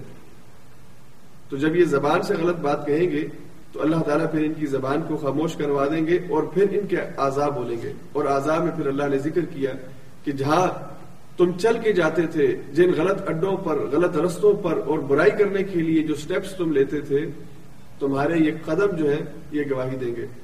اور اسی طرح اگر تم اپنے ہاتھوں سے کوئی غلط کام کرتے تھے تو تمہارے ہاتھ ان چیزوں کی گواہی دیں گے۔ تم اپنی آنکھوں سے فوش تصویریں دیکھتے تھے۔ تم اپنی کانوں سے میوزک کو اور حرام چیزوں کو سنتے تھے تو پھر یہ ساری چیزیں اللہ کے سامنے گواہی دیں گی پھر تمہاری زبان کی صفائی اور تمہاری زبان کی جو تیزی ہے، یہ تمہارے کام نہیں آئے گی۔ بلکہ حتیٰ کہ تمہاری جلد، جلود کا بھی ذکر اللہ نے کیا۔ جلد اللہ کے سامنے گواہی دے گی۔ تو یہ آزاد اللہ کے سامنے گواہی دیں گے۔ اس لیے اس دن کی جو حیبت ہے، اس دن کی جو ہولناکی ہے، اس کو ذہن کے اندر رکھنا چاہیے کہ ہم وہاں پر اگر دنیا میں بہت اچھے خطیب ہیں، دنیا میں بہت اچھا ہم بولنے والے ہیں، تقریر کرنے والے ہیں، ہمیں لوگوں کو اپنی باتوں کے ذریعے سے گھیرنے کا فن آتا ہے، تو یہ فن اس دن کام نہیں آئے گا۔ وہاں پہ ہم اچھی تقریر کے ذریعے اور لیپا پوتی کے ذریعے اور اپنے اوپر کوئی نیکی کا لبادہ چڑھا کر اور اللہ کی تعریفیں کر کے جنت میں نہیں چلے جائیں گے۔ اس دن تو ہمارا عمل بولے گا، جو ہم نے دنیا میں کیا ہوگا۔ اور اسی لیے اس مہلت عمل جسے ہم دنیا کو مہلت عمل کہتے ہیں، اس مہلت عمل کے اندر ہی ہمیں اپنے اگلے رستے کا، اگلے جہان کا تعین کرنا ہے۔ ہم خود اس دنیا میں یہ فیصلہ کریں گے کہ ہم نے آگے کس جہان کے لیے تیاری کرنی ہے۔ کیا ہم جنت کی تیاری کر رہے ہیں یا جہنم کی تیاری کر رہے ہیں؟ یہ ہمارا فیصلہ خود ہمارے عمل کی بنیاد پر دنیا کی زندگی کے اندر ہم خود کر کے جائیں گے۔ ہاں وہ ڈیفینیٹلی اللہ کی رحمت ہوگی جو دنیا میں جو آخرت میں ہمیں جنت کا حقدار بنائے گی۔ لیکن ہمارا عمل وہ بنیاد بنے گا کہ اللہ کی رحمت ہمارے حق میں جنت کا فیصلہ کرتی ہے یا ہمارے عمل کی بدبختیاں، غلط عمل ہمیں جہنم کی طرف لے جاتے ہیں۔ ذریعہ تو عمل ہی ہوگا اور اس کے اوپر اللہ کی رحمت ہوگی۔ بہت سے ایسے بھی عمل کرنے والے ہوں گے جو اپنی طرف سے بڑی بڑی نیکیاں لے کے جائیں گے۔ لیکن وہاں پہ اللہ کی رحمت کا معاملہ ان کے ساتھ نہیں ہوگا۔ اس لیے کہ ساتھ میں جو برائیاں انہوں نے رکھی ہوں گی اور وہ سمجھتے تھے کہ انہوں نے برائیاں نہیں کی۔ جیسے قرآن نے سورہ کہاف میں کہا ہے نا کہ اللہ دین ضل سعیہم فی الحیات الدنیا وهم يحسبون انہم يحسنون صنعا۔ کہ وہ لوگ جو جہنم میں پھینکے جائیں گے وہ یہ گمان کرتے تھے دنیا کی زندگی میں بڑے بھلائیاں کر کے آئے ہیں، بڑی نیکیاں کر کے آئے ہیں۔ میں تو اللہ کے رسے میں بڑا ہی خیرات کرتا رہا ہوں، بڑا ہی صدقہ کرتا رہا ہوں اللہ قیامت والے دن مجھے معاف کر دے گا۔ میں تو فلاں بزرگ ہے ان کا مرید ہو گیا ہوں۔ اب بس انہوں نے میری بخشش کروانی ہے اور میرا جو ہے نا وہ معاملہ کلیئر کروانا ہے۔ میں ہر سال ان کی خدمت میں کچھ نظرانہ پیش کر دیتا ہوں اور ہر سال ان کی درس کے اوپر جا کے یہ دیگے پیش کر دیتا ہوں، یہ جانور پیش کر دیتا ہوں، یہ ان کی خدمت کر دیتا ہوں۔ وہ میرا معاملہ کلیئر کریں گے۔ تو آگے انہوں نے کچھ نہیں کرنا آپ کا۔ وہ خود اپنے معاملے کا ان کو نہیں پتا کہ کیا ہوگا۔ جنت میں جائیں گے، جہنم میں جائیں گے۔ کسی نے جنت سے ٹکٹ، جنت کی ٹکٹ تو نہیں لی ہوئی دنیا میں۔ تو اس لیے میرے بھائیوں، میری بہنوں، آپ کا عمل یہ بنیاد بنے گا اور اس کے اوپر پھر اللہ کی رحمت ہوگی کہ وہ ہمیں جنت میں بھیجتا ہے۔ یہ ہمارے برے اعمال کی وجہ سے ہمارے بارے میں غلط یعنی غلط ٹھکانہ یا جہنم کا ٹھکانہ جو ہے وہ ہمارا مقدر بنتا ہے۔ اس کے بعد آگے اللہ تعالیٰ نے سورہ صافات نازل فرمائی۔ اچھا یہ ساری صورتیں جو ہے یہ تقریباً مکی صورتیں ہیں۔ سورہ یاسین بھی، صافات بھی سعد بھی اور آگے سورہ زمر بھی۔ ان سب میں اللہ تعالیٰ نے بنیادی طور پر عقیدہ توحید کے اس بات کے لیے دلائل دیے ہیں، عقیدہ رسالت کے اس بات کے لیے دلائل دیے ہیں، اور عقیدہ آخرت کے اوپر دلائل دیے ہیں۔ اور جو عقائد کی غلطیاں ہیں، اللہ نے ان کی نشاندہی کی ہے۔ تو یہاں پہ صورت میں بطور خاص فرشتوں کے حوالے سے جو غلط عقائد تھے، مشرقین مکہ کے اور وہ فرشتوں کے بارے میں جو غلط تصور رکھتے تھے، اس کا اللہ نے ذکر کیا۔ تو پہلی صفت اللہ نے فرمائی وصافات صفا۔ یہ فرشتوں کی صفات ہے کہ وہ صف باندھے کھڑے ہوئے ہیں۔ اور پھر اللہ نے فرمایا فزاجراتی زجرا۔ وہ ڈانٹ ڈپٹ کرنے والے ہیں۔ غلط لوگوں پر غلط ان کی حرکتوں کی وجہ سے، غلط کاموں کی وجہ سے، اور ان کی ڈانٹ ڈپٹ جو ہوتی ہے، ان کا جو زجر ہے، اس کا اظہار کی مختلف صورتیں ہیں۔ یعنی ضروری نہیں ہے کہ آپ کچھ سنیں، غلط، ہم کو غلط کام کریں تو ہمیں فرشتے کی آواز ہے کہ ہمیں ڈانٹ رہا ہے۔ نہیں، بلکہ اللہ کے حکم سے جب اس غلط کام کے نتیجے کے طور پر ہم پر کوئی آزمائش یا بیماری یا آفت آ جاتی ہے، یہ وہ ڈانٹ ہے جو فرشتے کی طرف سے ہوتی ہے۔ دراصل اللہ کا حکم اس کے پیچھے ہوتا ہے۔ اور تیسری صفت اللہ نے بیان فرمائی فتالیاتی ذکر کہ یہ وہ فرشتے ہیں کہ جو اپنے یہ سب یہ سب کے سب جو ہے یہ اللہ کی ذکر کے اندر، بار بار اللہ کے ذکر کے اندر اپنے آپ کو مشغول کیے ہوئے ہیں۔ یعنی فرشتوں کا اصل جو وصف ہے وہ تو ہے ہی ہے کہ وہ اللہ کا ذکر کرتے ہیں۔ جیسے کہ حضرت آدم علیہ السلام کو جب پیدا کیا گیا، تو فرشتوں نے یہی بات کی تھی کہ ہم آپ کا ذکر کر اللہ ہم آپ کی تسبیح میں مصروف ہیں۔ نصبح و نقدس لک۔ تو جب ہم آپ کی تسبیح میں، آپ کی پاکی میں مصروف ہیں، تو پھر ہمارے ہوتے ہوئے کسی انسان کو اس لیے پیدا کرنا کہ وہ خلیفہ بنے اور آپ کے دنیا میں آپ، دنیا میں آپ کا خلیفہ ہو، اس کی کیا ضرورت ہے؟ تو اللہ تعالیٰ نے آدم علیہ السلام کی جو فضیلت بیان کی تھی، وہ علم تھا کہ علم کی وجہ سے میں نے آدم کو دیگر مخلوقات پر فضیلت دی ہے۔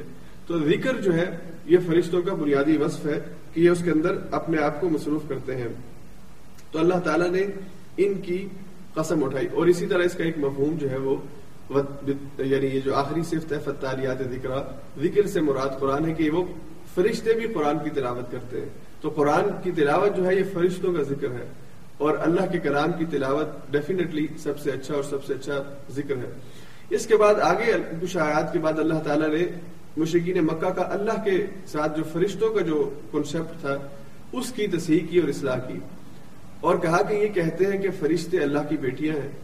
اب پہلی بات اللہ نے کہی کہ کیسے بدبخت ہے کہ اپنے لیے بیٹوں کا انتخاب کرتے ہیں اور اللہ کے لیے بیٹیوں کا انتخاب کرتے ہیں اور یہ اس وجہ سے کہ مشرقین کے ہاں بیٹے ہونا یہ شرف کی علامت ہے اور بیٹے ہونا یہ طاقت کی علامت ہے اور بیٹے ہونا یہ خوش بختی کی علامت ہے اور بیٹیاں ہونا یہ تو اپنی ناک کٹوانے والی بات ہے، آپ کی جائیداد لے جائیں گی۔ آپ کو جو ہے وہ اگر خدا نخواستہ کسی کے ساتھ غلط تعلق قائم کر لیں، آپ کی ناک کٹوا دیں گی۔ تو بیٹیوں کو وہ غلط یا نیگیٹو انداز میں سوچتے تھے۔ اور ہمارے یہاں بھی آج کل کچھ لوگ ہیں، مسلمان ہیں، اللہ کا کلام پڑھتے ہیں، لیکن بیٹی کو مایوب سمجھتے ہیں۔ اور بیٹی پیدا ہونے پر ان کے چہرے پر جو ہے، سلوٹیں پڑنا شروع ہو جاتی ہیں۔ تو یہ جو بیٹی ہے اس کے بارے میں غلط تصور یہ ان کے ہاں بھی تھا، آج ہمارے ہاں بھی ہے۔ تو اللہ نے کہا کہ تم خود ہی سمجھتے ہو، تم نے تصور کر رکھا ہے کہ بیٹی ہونا یہ کمزوری کی علامت ہے، یہ یہ نقص ہے، یہ کوئی خوش بختی کی علامت نہیں ہے۔ تو اپنے لیے بیٹے پسند کرتے ہو، اللہ کے لیے بیٹیاں پسند کرتے ہو۔ اللہ کے مذکر والا الانسا اور پھر دوسری بات اللہ نے کہی کہ تمہیں یہ کیسے پتا ہے کہ وہ فرشتے بیٹیاں ہیں؟ یعنی فرشتے مونس ہیں۔ کوئی اس کی دلیل ہے تمہارے پاس کہ فرشتے مونس ہیں؟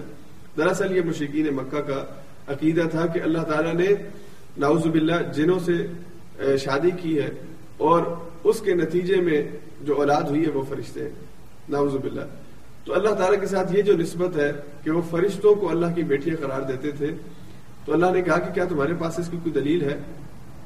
فرشتے تو اللہ کی مخلوق ہے اور وہ مبوس کیے گئے ہیں دنیا کے اندر مختلف امور کو انجام دینے کے لیے۔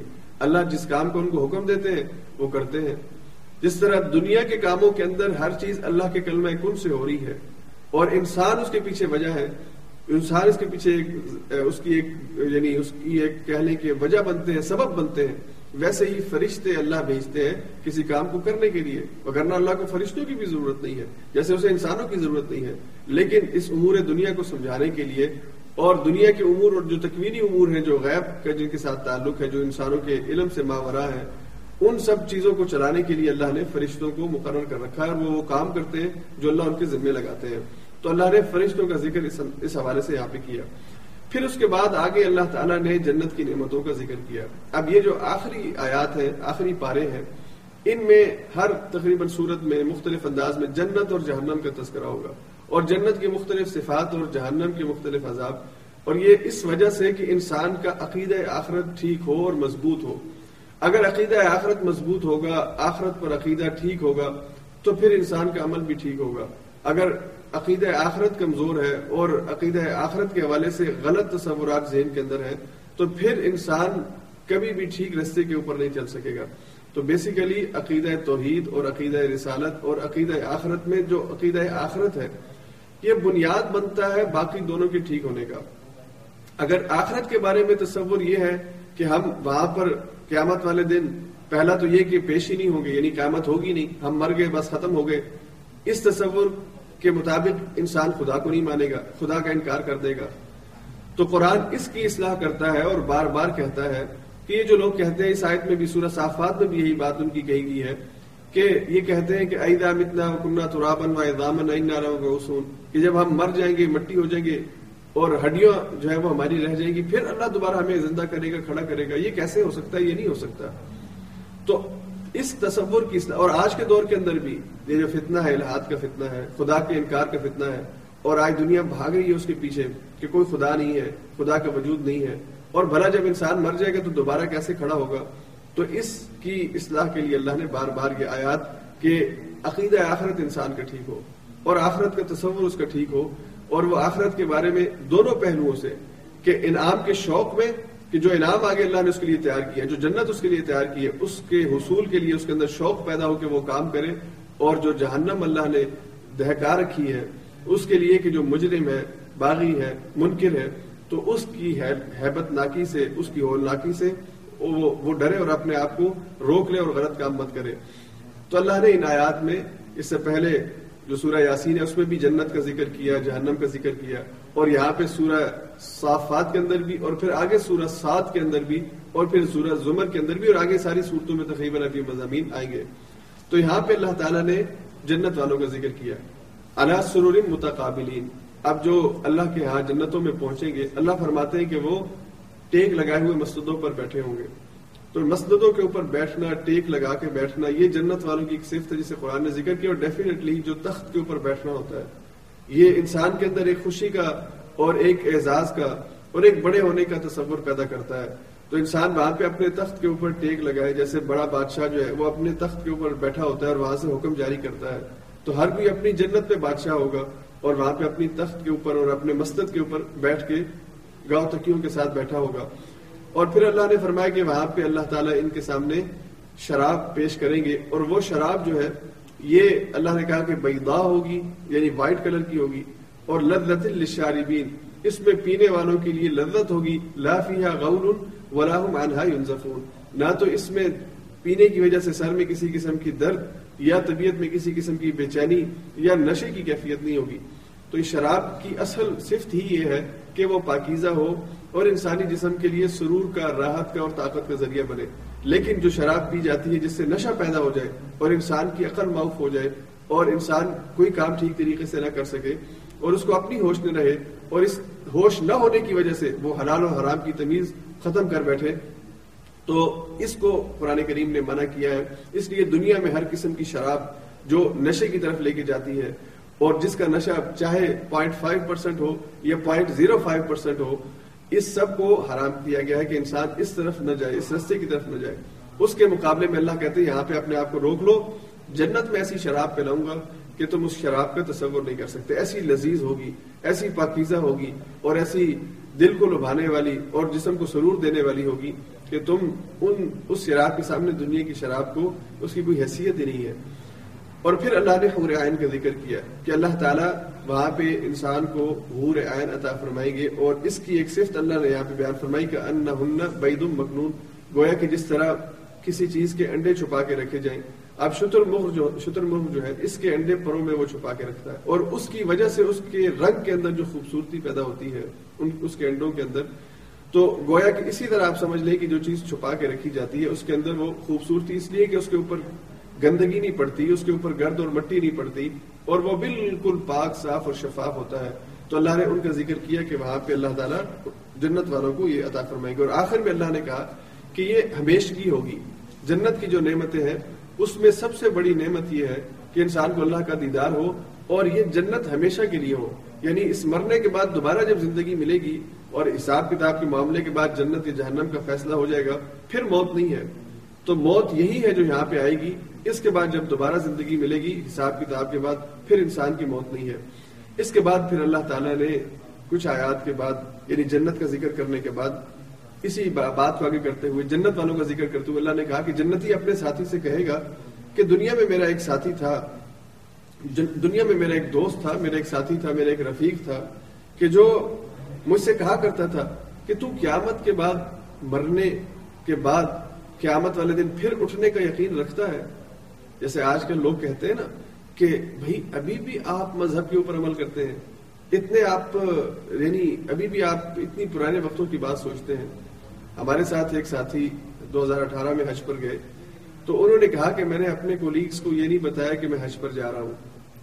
ان کی کولیگز جو ہے وہ نان مسلم ہیں۔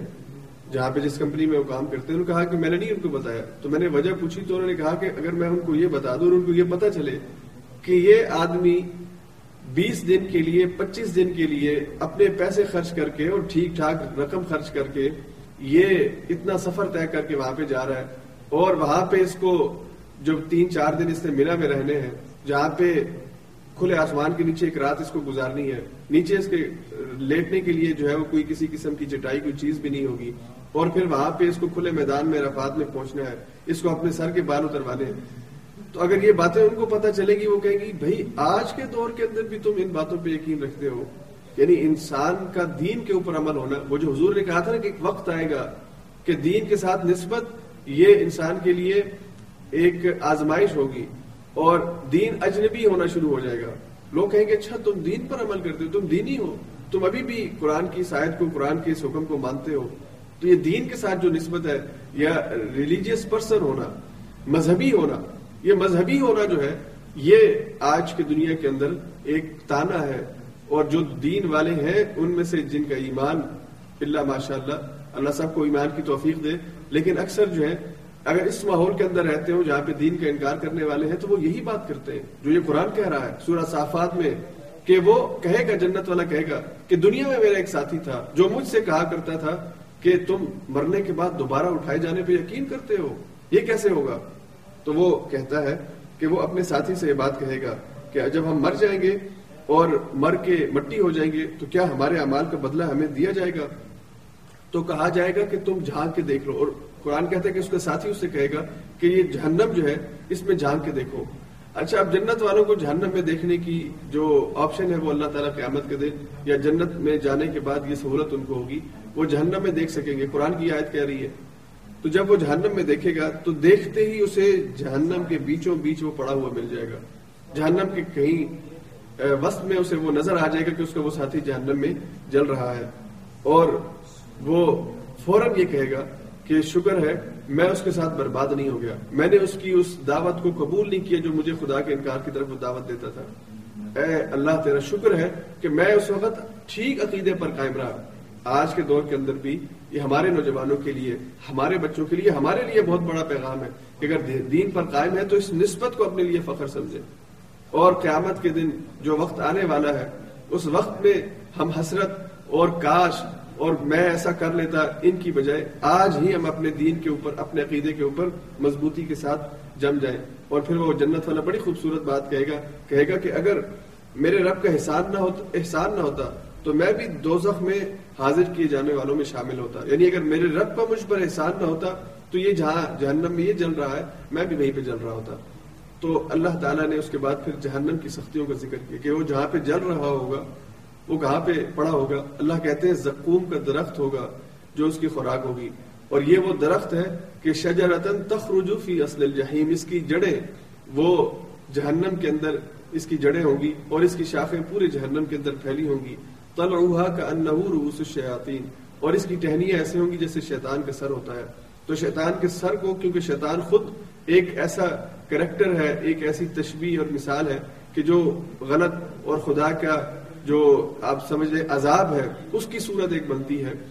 تو اللہ نے کہا کہ اس درخت کی جو ٹہنی ہے وہ بھی گویا کہ اسی طرح جس طرح شیطان کے سر ہے۔ جیسے کسی اچھی چیز کی مثال دینی ہو تو کہا جاتا ہے کہ وہ فرشتہ صفت ہے۔ اور کسی برے انسان کی مثال دینی تو کہا جاتا ہے کہ وہ شیطان صفت ہے۔ تو اس کا مطلب یہ کہ اس میں وہ صفات موجود ہیں اور اس کے اندر وہ گندگی موجود ہے جو شیطان کے اندر ہے۔ تو ان کی ٹہنیوں کی جو ساخت ہوگی، اس درخت کی جو ساخت ہوگی یعنی اس کی جو فزیکل اپیئرنس ہوگی، وہ بھی بہت ہی بری ہوگی کہ دیکھ کے ہی ویسے انسان کو دہشت ہوگی۔ اور پھر اللہ فرماتے ہیں، فَإِنَّهُمْ مِنْهَا۔ وہ جہنم والے اس میں سے کھائیں گے۔ اس درخت کی ٹہنیوں کو کھائیں گے۔ فَمَالِهُونَ مِنْهَا الْبُطُونَ۔ اور اسی کو کھا کے اپنے پیٹ کو بھریں گے۔ اللہ تعالیٰ مجھے اور آپ کو سے محفوظ فرمائے۔ جہنم کا وہ جو درخت ہے، زکوم کا درخت، بعض لوگ کہتے ہیں کہ وہ دنیا کے اندر جو تھور کا درخت ہے، کہ جس کے ساتھ چھونے کی وجہ سے یا اس کا رس انسانی جسم پر گر جائے تو اس سے ورم آ جاتا ہے اور انسان کی طبیعت جو ہے وہ بے چین ہونا شروع ہو جاتی ہے۔ تو یہ وہی درخت ہے۔ میرے خیال میں یہ بات مناسب نہیں ہے۔ اس لیے کہ جنت کی کوئی چیز، جہنم کی کوئی چیز اللہ نے دنیا میں نہیں پیدا کی۔ انسانوں کے علاوہ کہ یہ انسان یا تو جہنم کے ایندھن بنیں گے یا انسان جنتوں کی نعمتوں کے حقدار بنیں گے۔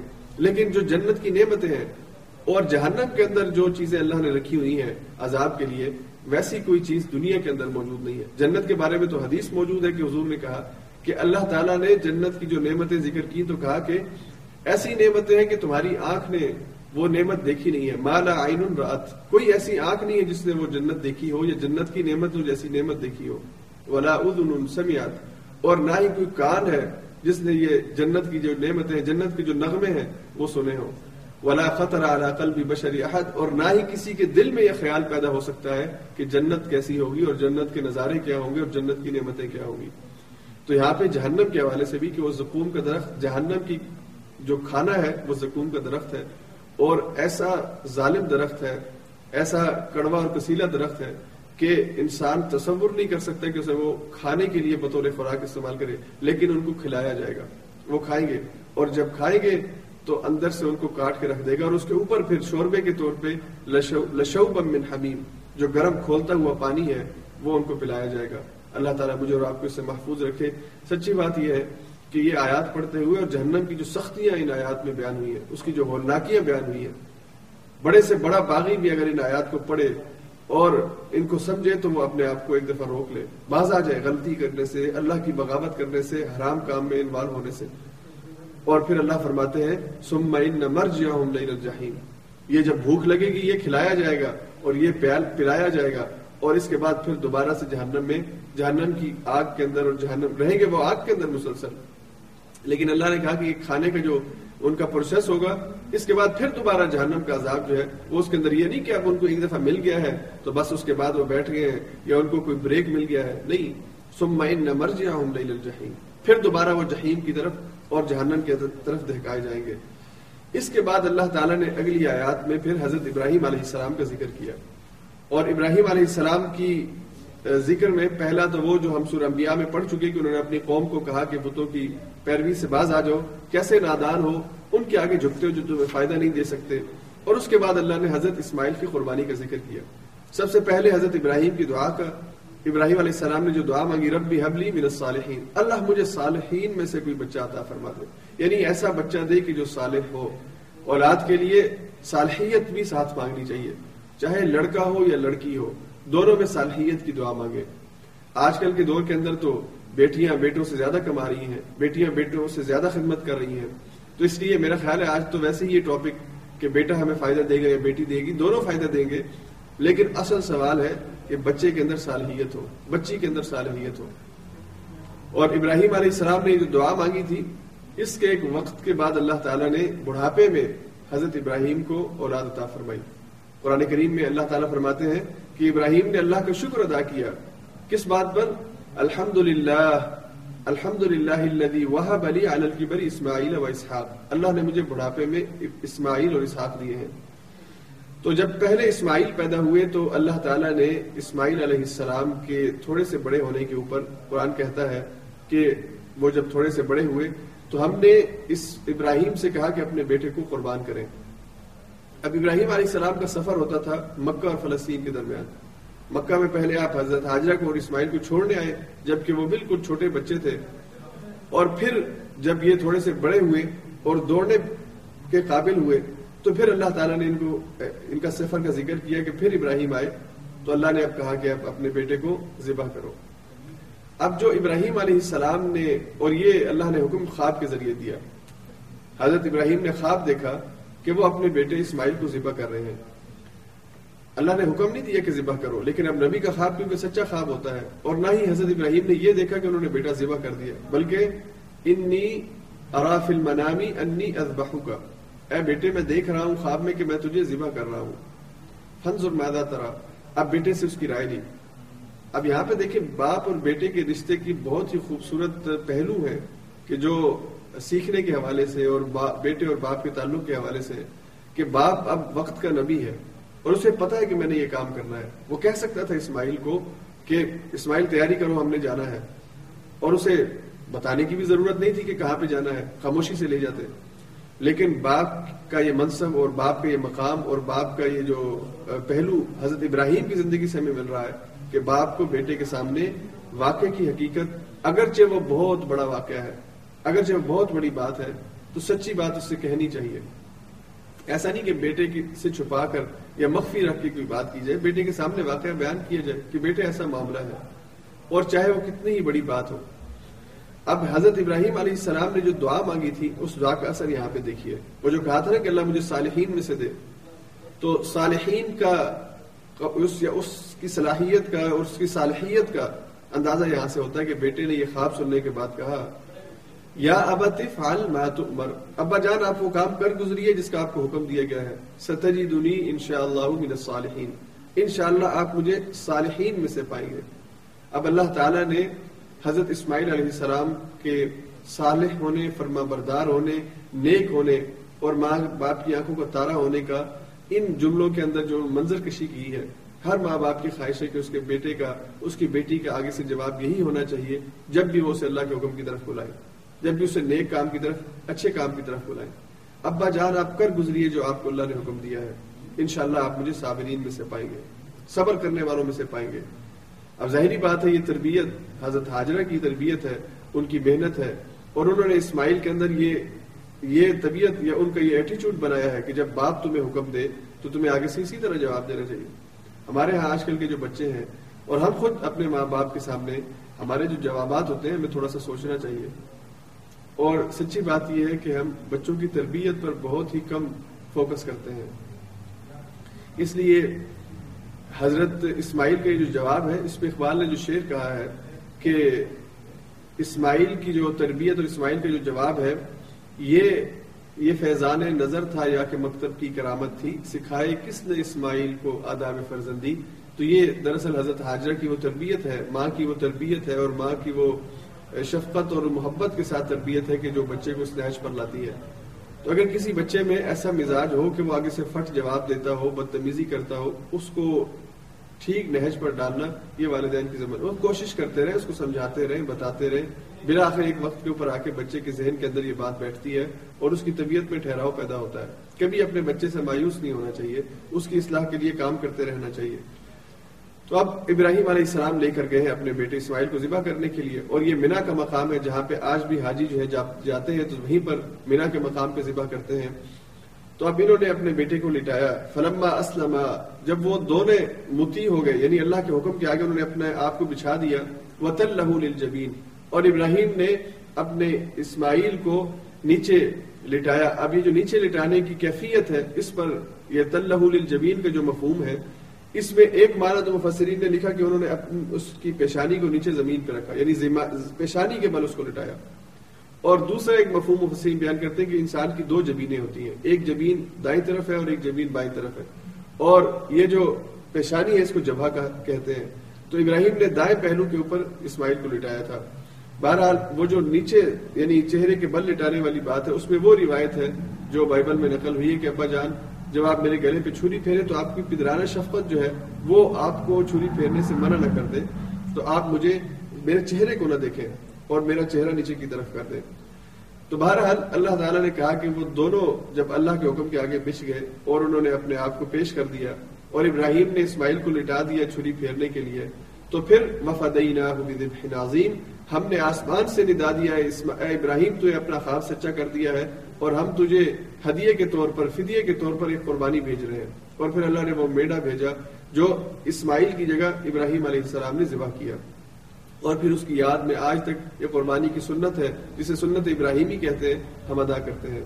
وہ جو میڈا اللہ نے بھیجا تھا، اس کے جو یعنی اس کی جو سیگ ہے یہ بطور نشانی کے اس وقت پھر ابراہیم علیہ السلام نے بیت اللہ میں رکھے تھے۔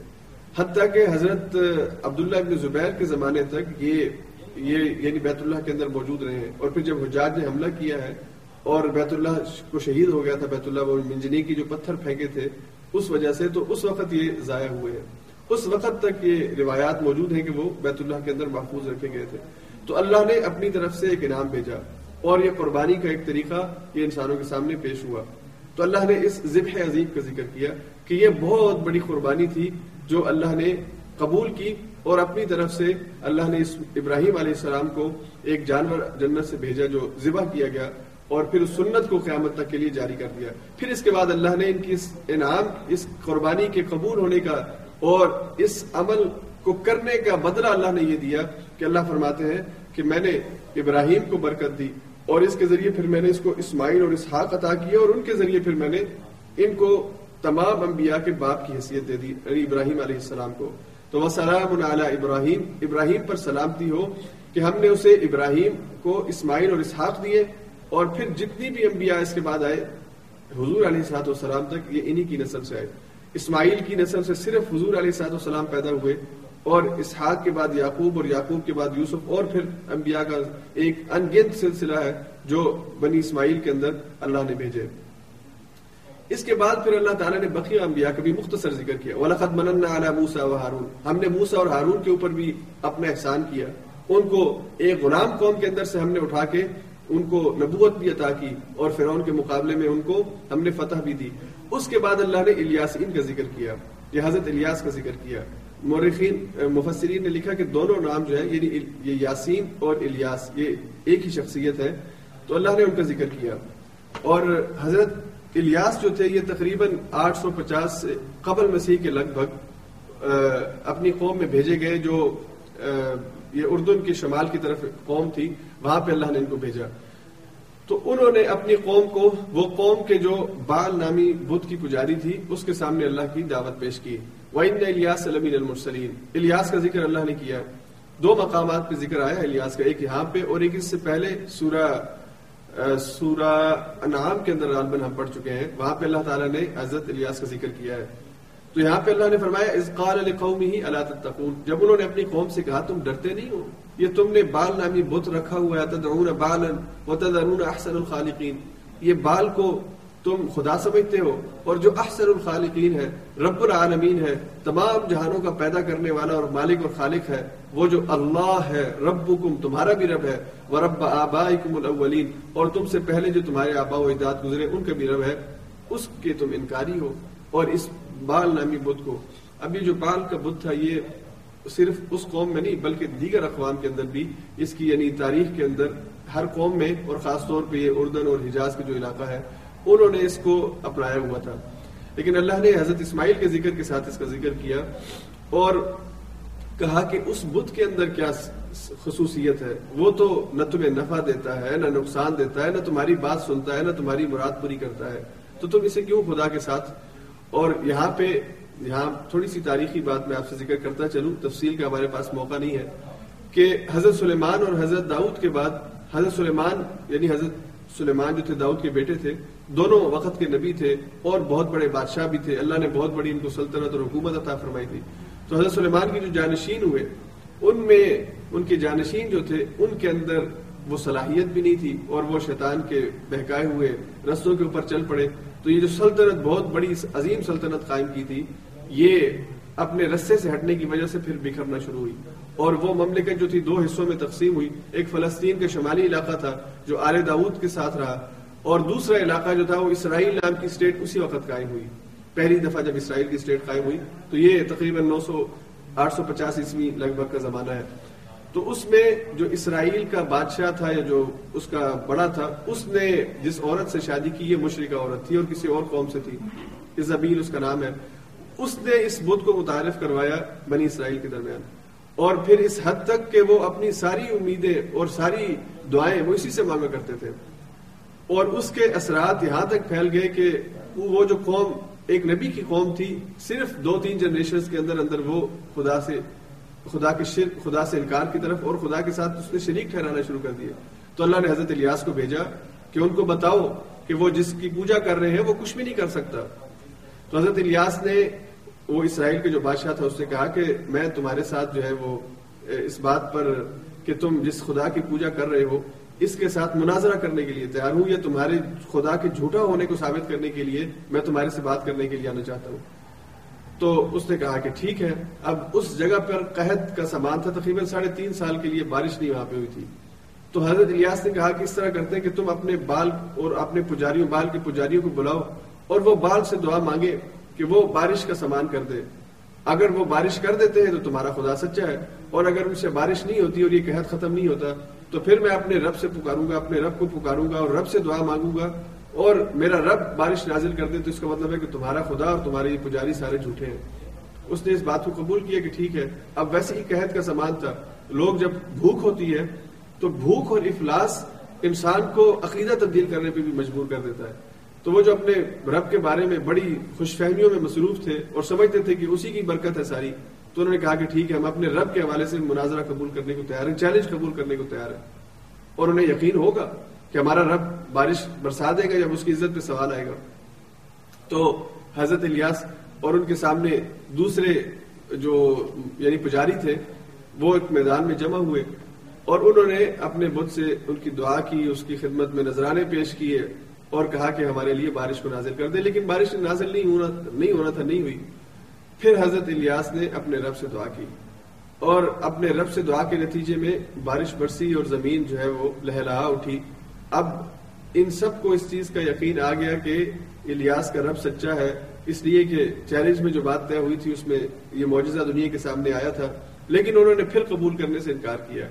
اور حضرت الیاس نے اس موقع سے فائدہ اٹھاتے ہوئے جتنے بھی پجاری تھے اور جو ان کے بڑے بڑے مذہبی پنڈت اور رہنما بنے ہوئے تھے، جو بتوں کے طرف بلاتے تھے اور بتوں کی جو ہے وہ مجاور بنے ہوئے تھے، ان سب کو قتل کر دیا۔ تو اب اس وقت یہ اعلان کیا گیا کہ اب مذہب جو ہے وہ توحید ہوگا اور اللہ کو پکارا جائے گا۔ لیکن پھر اس عورت نے جو اس کی بیوی تھی، بادشاہ کی، اس نے پھر حضرت الیاس کے حوالے سے منفی پروپیگنڈا شروع کیا کہ اس نے جادو کے ذریعے اور شہر کے ذریعے یہ کر دیا اور یہ اس کے پاس کوئی اور طاقت ہے۔ تو خدا جو ہے وہ ہمارا بال ہی ہے، ہم نے اپنے خدا کو ناراض کر لیا ہے۔ تو دوبارہ اسی ٹریک پر اس کو لے آئی۔ اور حضرت الیاس کو قتل کرنے کی کوشش کی۔ تو پھر حضرت الیاس وہاں سے جو ہے وہ چلے گئے۔ تو اللہ نے ان کی اس دعا کا اور ان کے اس قوم کی اس رویے کا یہاں پہ ذکر کیا ہے۔ اور ان کے اس بدھ کا یہاں پہ ذکر کیا ہے۔ پھر اللہ تعالیٰ نے اس کے بعد آخر میں یعنی حضرت لود کا بھی ذکر کیا، یونس کا بھی ذکر کیا۔ حضرت یونس اور ان کے حوالے سے ایک بات کہ اللہ تعالیٰ نے ان کے مچھلی میں، مچھلی کے پیٹ میں جانے کو اس سے پہلے سورہ یونس میں اور سورہ انبیاء میں بھی ہم پڑھ چکے ہیں۔ یہاں پہ پھر اللہ تعالیٰ نے ذکر کیا وہی نیون سلم المرسلین اس ابا قائل الفلق المشہور فکان تو وہاں پہ جب وہ مچھلی کے پیٹ میں گئے ہیں، تو اس تاریخی کے اندر انہوں نے اپنے رب کو پکارا ہے۔ اور پھر انہیں احساس ہوا ہے کہ ان سے غلطی ہوئی ہے۔ اللہ نے ان کی اس پکار کو قبول کیا ہے اور انہیں مچھلی کے پیٹ سے نجات دی ہے۔ یہاں پہ بھی بعض لوگ جو ہے وہ اس چیز کا انکار کرتے ہیں کہ مچھلی کے پیٹ میں بھی انسان زندہ نہیں رہ سکتا۔ تو اللہ تعالیٰ نے آج کے دور کے اندر بھی تقریباً اٹھارہ سو اکانوے میں غالباً انگلستان کے قریب ایک حادثہ ہوا جسے رپورٹ کیا گیا اخبارات کے اندر اور ریکارڈ کے اوپر موجود ہے کہ وہاں پر بھی ایک بہت بڑی مچھلی کے شکار کرنے والے جو چار مچھیرے تھے، انہوں نے تقریباً چالیس فٹ بڑی ویل کو جب مارنے کی کوشش کی اسے بہت زخمی کر دیا۔ تو اس لڑائی میں ایک جو، وہ تھا شکار کرنے والا، وہ مچھلی اپنے پیٹ میں لے لیا تھا۔ اور تقریباً ساٹھ ساٹھ گھنٹوں کے بعد اسے دوبارہ جو ہے اس کے پیٹ سے یعنی مچھلی مر گئی ہے، اور اس کے پیٹ سے اس کو نکالا گیا اور وہ بالکل زندہ مچھلی کے پیٹ سے نکلا ہے۔ تو اللہ کے لیے ان چیزوں کا ظاہر کرنا اور کسی کے پیٹ کے، مچھلی کے پیٹ کے اندر کسی انسان کو زندہ رکھنا، یہ کوئی ایسی بات نہیں ہے کہ جو ممکن نہ ہو۔ اللہ تو کلمہ کن سے ہر چیز کر سکتے ہیں، اس کے لیے کوئی چیز مشکل نہیں ہے۔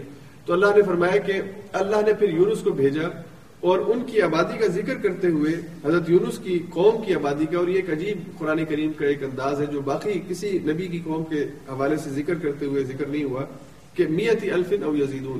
ہم نے اسے اس بستی کی طرف بھیجا کہ جو میتی الف یعنی سو ہزار ہنڈریڈ تھاؤزینڈ جو ہے ان کی آبادی تھی، جسے ہم آپ سمجھیں کہ ایک لاکھ کہتے ہیں۔ اس آبادی کی طرف اللہ نے ان کو بھیجا۔ فآ منو فمت اب یہ جو اتنی بڑی بستی تھی، یہ عدد ذکر کرنے کا ایک مفہوم یہ ہے کہ وہ ایک بڑی بستی تھی۔ یعنی اس وقت ایک لاکھ کا ایک علاقہ، ایک بڑی بستی شمار ہوتا ہے۔ یعنی آبادی اس وقت اتنی نہیں تھی۔ تو اللہ کہتے ہیں کہ انہوں نے اپنے عمل پر توبہ کی تو اللہ نے ان کی اس توبہ کو قبول کیا اور ان کے ایمان کی وجہ سے ان کو پھر ایک وقت تک کے لیے اللہ نے مہلت دے دی۔ تو اللہ نے ان سب قوموں کا ذکر کرنے کے بعد کہا کہ اگر کوئی اللہ کے بارے میں چاہے اس کے ساتھ شرک کرتے ہوئے اس کے ساتھ کسی کو بیٹا بناتا ہے، کسی کو اس کی بیٹیاں بناتا ہے، یا اللہ کے ساتھ بتوں کی پجاری کو پوجا کرتے ہیں یا اس شرک کرتے ہیں، ان سب کے جواب میں اللہ نے آخر میں فرمایا، سبحان، تیرا رب پاک ہے، جو رب العزہ ہے، جو عزت اور جو عظمت کا رب ہے، وہ تیرا رب پاک ہے، اما یا سفون ان چیزوں سے جو اس کے ساتھ یہ لوگ کر رہے ہیں۔ یعنی اگر کوئی اللہ کے ساتھ کسی کو بیٹی بنا کے یا بیٹا بنا کے یا بتوں کے آگے جھک کے اللہ کے ساتھ شرک کرتا ہے، تو اللہ کہتے ہیں کہ یہ جتنے بھی کام کر رہے ہیں، رب العزت کے مقابلے میں یہ ساری چیزیں اللہ اس سے پاک ہے اللہ کے اندر نہ تو کسی قسم کا کوئی نقص ہے، نہ ہی وہ کسی قسم کی کمی کا یا کسی قسم کی کمزوری کا شکار ہے کہ اسے اولاد کی ضرورت ہو یا اس کی نسل کو آگے چلنے کا کوئی کوئی مسئلہ ہو۔ اللہ ان چیزوں سے ماورا ہے۔ اللہ اول ہے، اللہ آخر ہے، اللہ ظاہر ہے، اللہ باطن ہے، اللہ کی یہ صفات ہے تو اللہ نے فرمایا کہ اللہ پاک ہے ان چیزوں سے۔ وہ سلام المرسلین اور سلامتی ہو تمام ہی مرسلین کے اوپر۔ جتنے بھی اللہ نے رسول بھیجے، سب کے اوپر سلامتی ہو۔ اور سورہ صافات میں اللہ نے پانچ انبیاء کے ساتھ اس کا ذکر کیا کہ سلام علی ابراہیم سلام علی نوح فی العالمین سلام علی الیاسین تو یہ سلام جو ہے، سلامتی اللہ کے ہر نبی کے ساتھ جو ہے وہ خاص ہے، جس کا ذکر اللہ نے یہاں پہ آخر میں کیا کہ اللہ کی طرف سے سلامتی ہو، رحمتیں ہو ہر بھیجے ہوئے رسول کے اوپر والحمد للہ رب العالمین۔ اور حمد اور تعریف ہو اللہ رب العالمین کے لیے کہ جو تمام جہانوں کا پالنے والا ہے۔ یہ جو تین آخری آیات ہیں اللہ کی توحید کے اقرار کے لیے اور اظہار کے لیے، یہ بہت ہی خوبصورت آیات ہے اور عموماً یہ آیات ہم دعا کے آخر میں یا مجلس کے آخر میں پڑھتے ہیں۔ اور اس سے ایمان کا جو اعادہ ہے، یہ جو تجدید ہے، ایمان کی جو ریپیٹیشن ہے اور اس کی اصلاح ہے، بہت ضروری ہے کہ اگر کہیں کسی وقت کسی ذہن میں اللہ کی صفتوں میں سے کوئی صفت کسی انسان کو دینے کا تصور آ جائے، تو انسان اس سے پناہ مانگے کہ اللہ، یہ غلط تصور ہے جو آ گیا تھا، تو پاک ہے ان چیزوں سے۔ اللہ تیری طاقت، تیرے اختیارات، تیرے، تیری جو بادشاہت ہے، اس جیسی بادشاہت ہے اس میں کوئی شریک نہیں ہو سکتا، تو ان سب چیزوں سے پاک ہے۔ اس کے بعد پھر آگے اللہ تعالیٰ نے سورہ سعد کے مضامین بیان فرمائے۔ سعد یہ ایک حروف مقطعات میں سے ایک حرف ہے۔ اور جیسا کہ پہلے بھی ہم نے کہا کہ ان حروف سے ہی قرآن کریم کے الفاظ بنے ہیں۔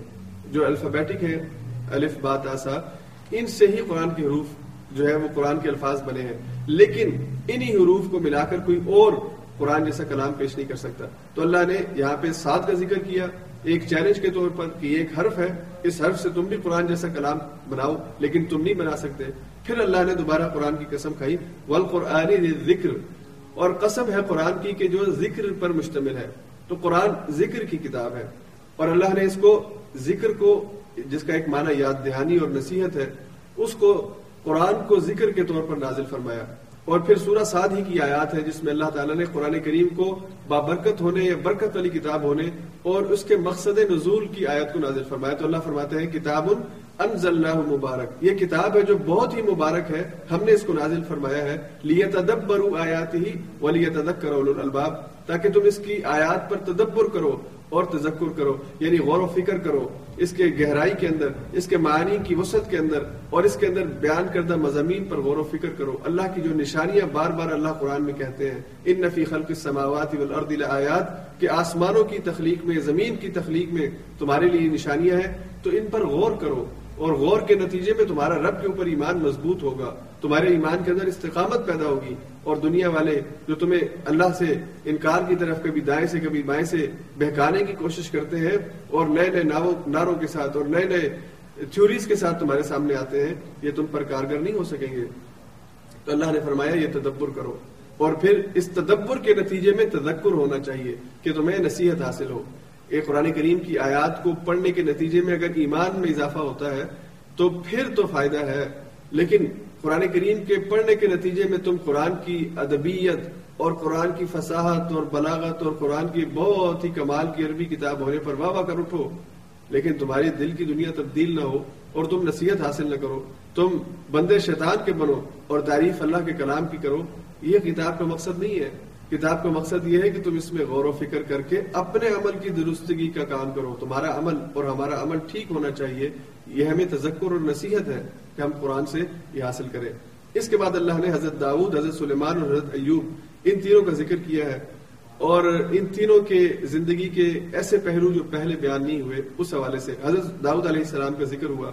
اور یہاں پہ وہ سو اونٹنی اور ایک اونٹنی کا یا سو دمبی اور ایک دمبی کا معاملہ ہے۔ بعض نے یہاں پہ لکھا کہ اس سے مراد یہ کہ حضرت داؤد کی جو ہے وہ ننانوے بیویاں تھی اور ایک اور بیوی جو ان کے ایک فوجی تھا، اس کو لینے کے لیے اس نے کہا کہ اپنی بیوی کو طلاق دے دو، یا اسے جہاد پہ بھیج دیا کہ وہاں پہ مر جائے اور میں اس کی بیوی۔ یعنی بڑی عجیب و غریب قسم کی باتیں ہیں جو ان کی تشریحات کے اندر لکھی گئی ہیں۔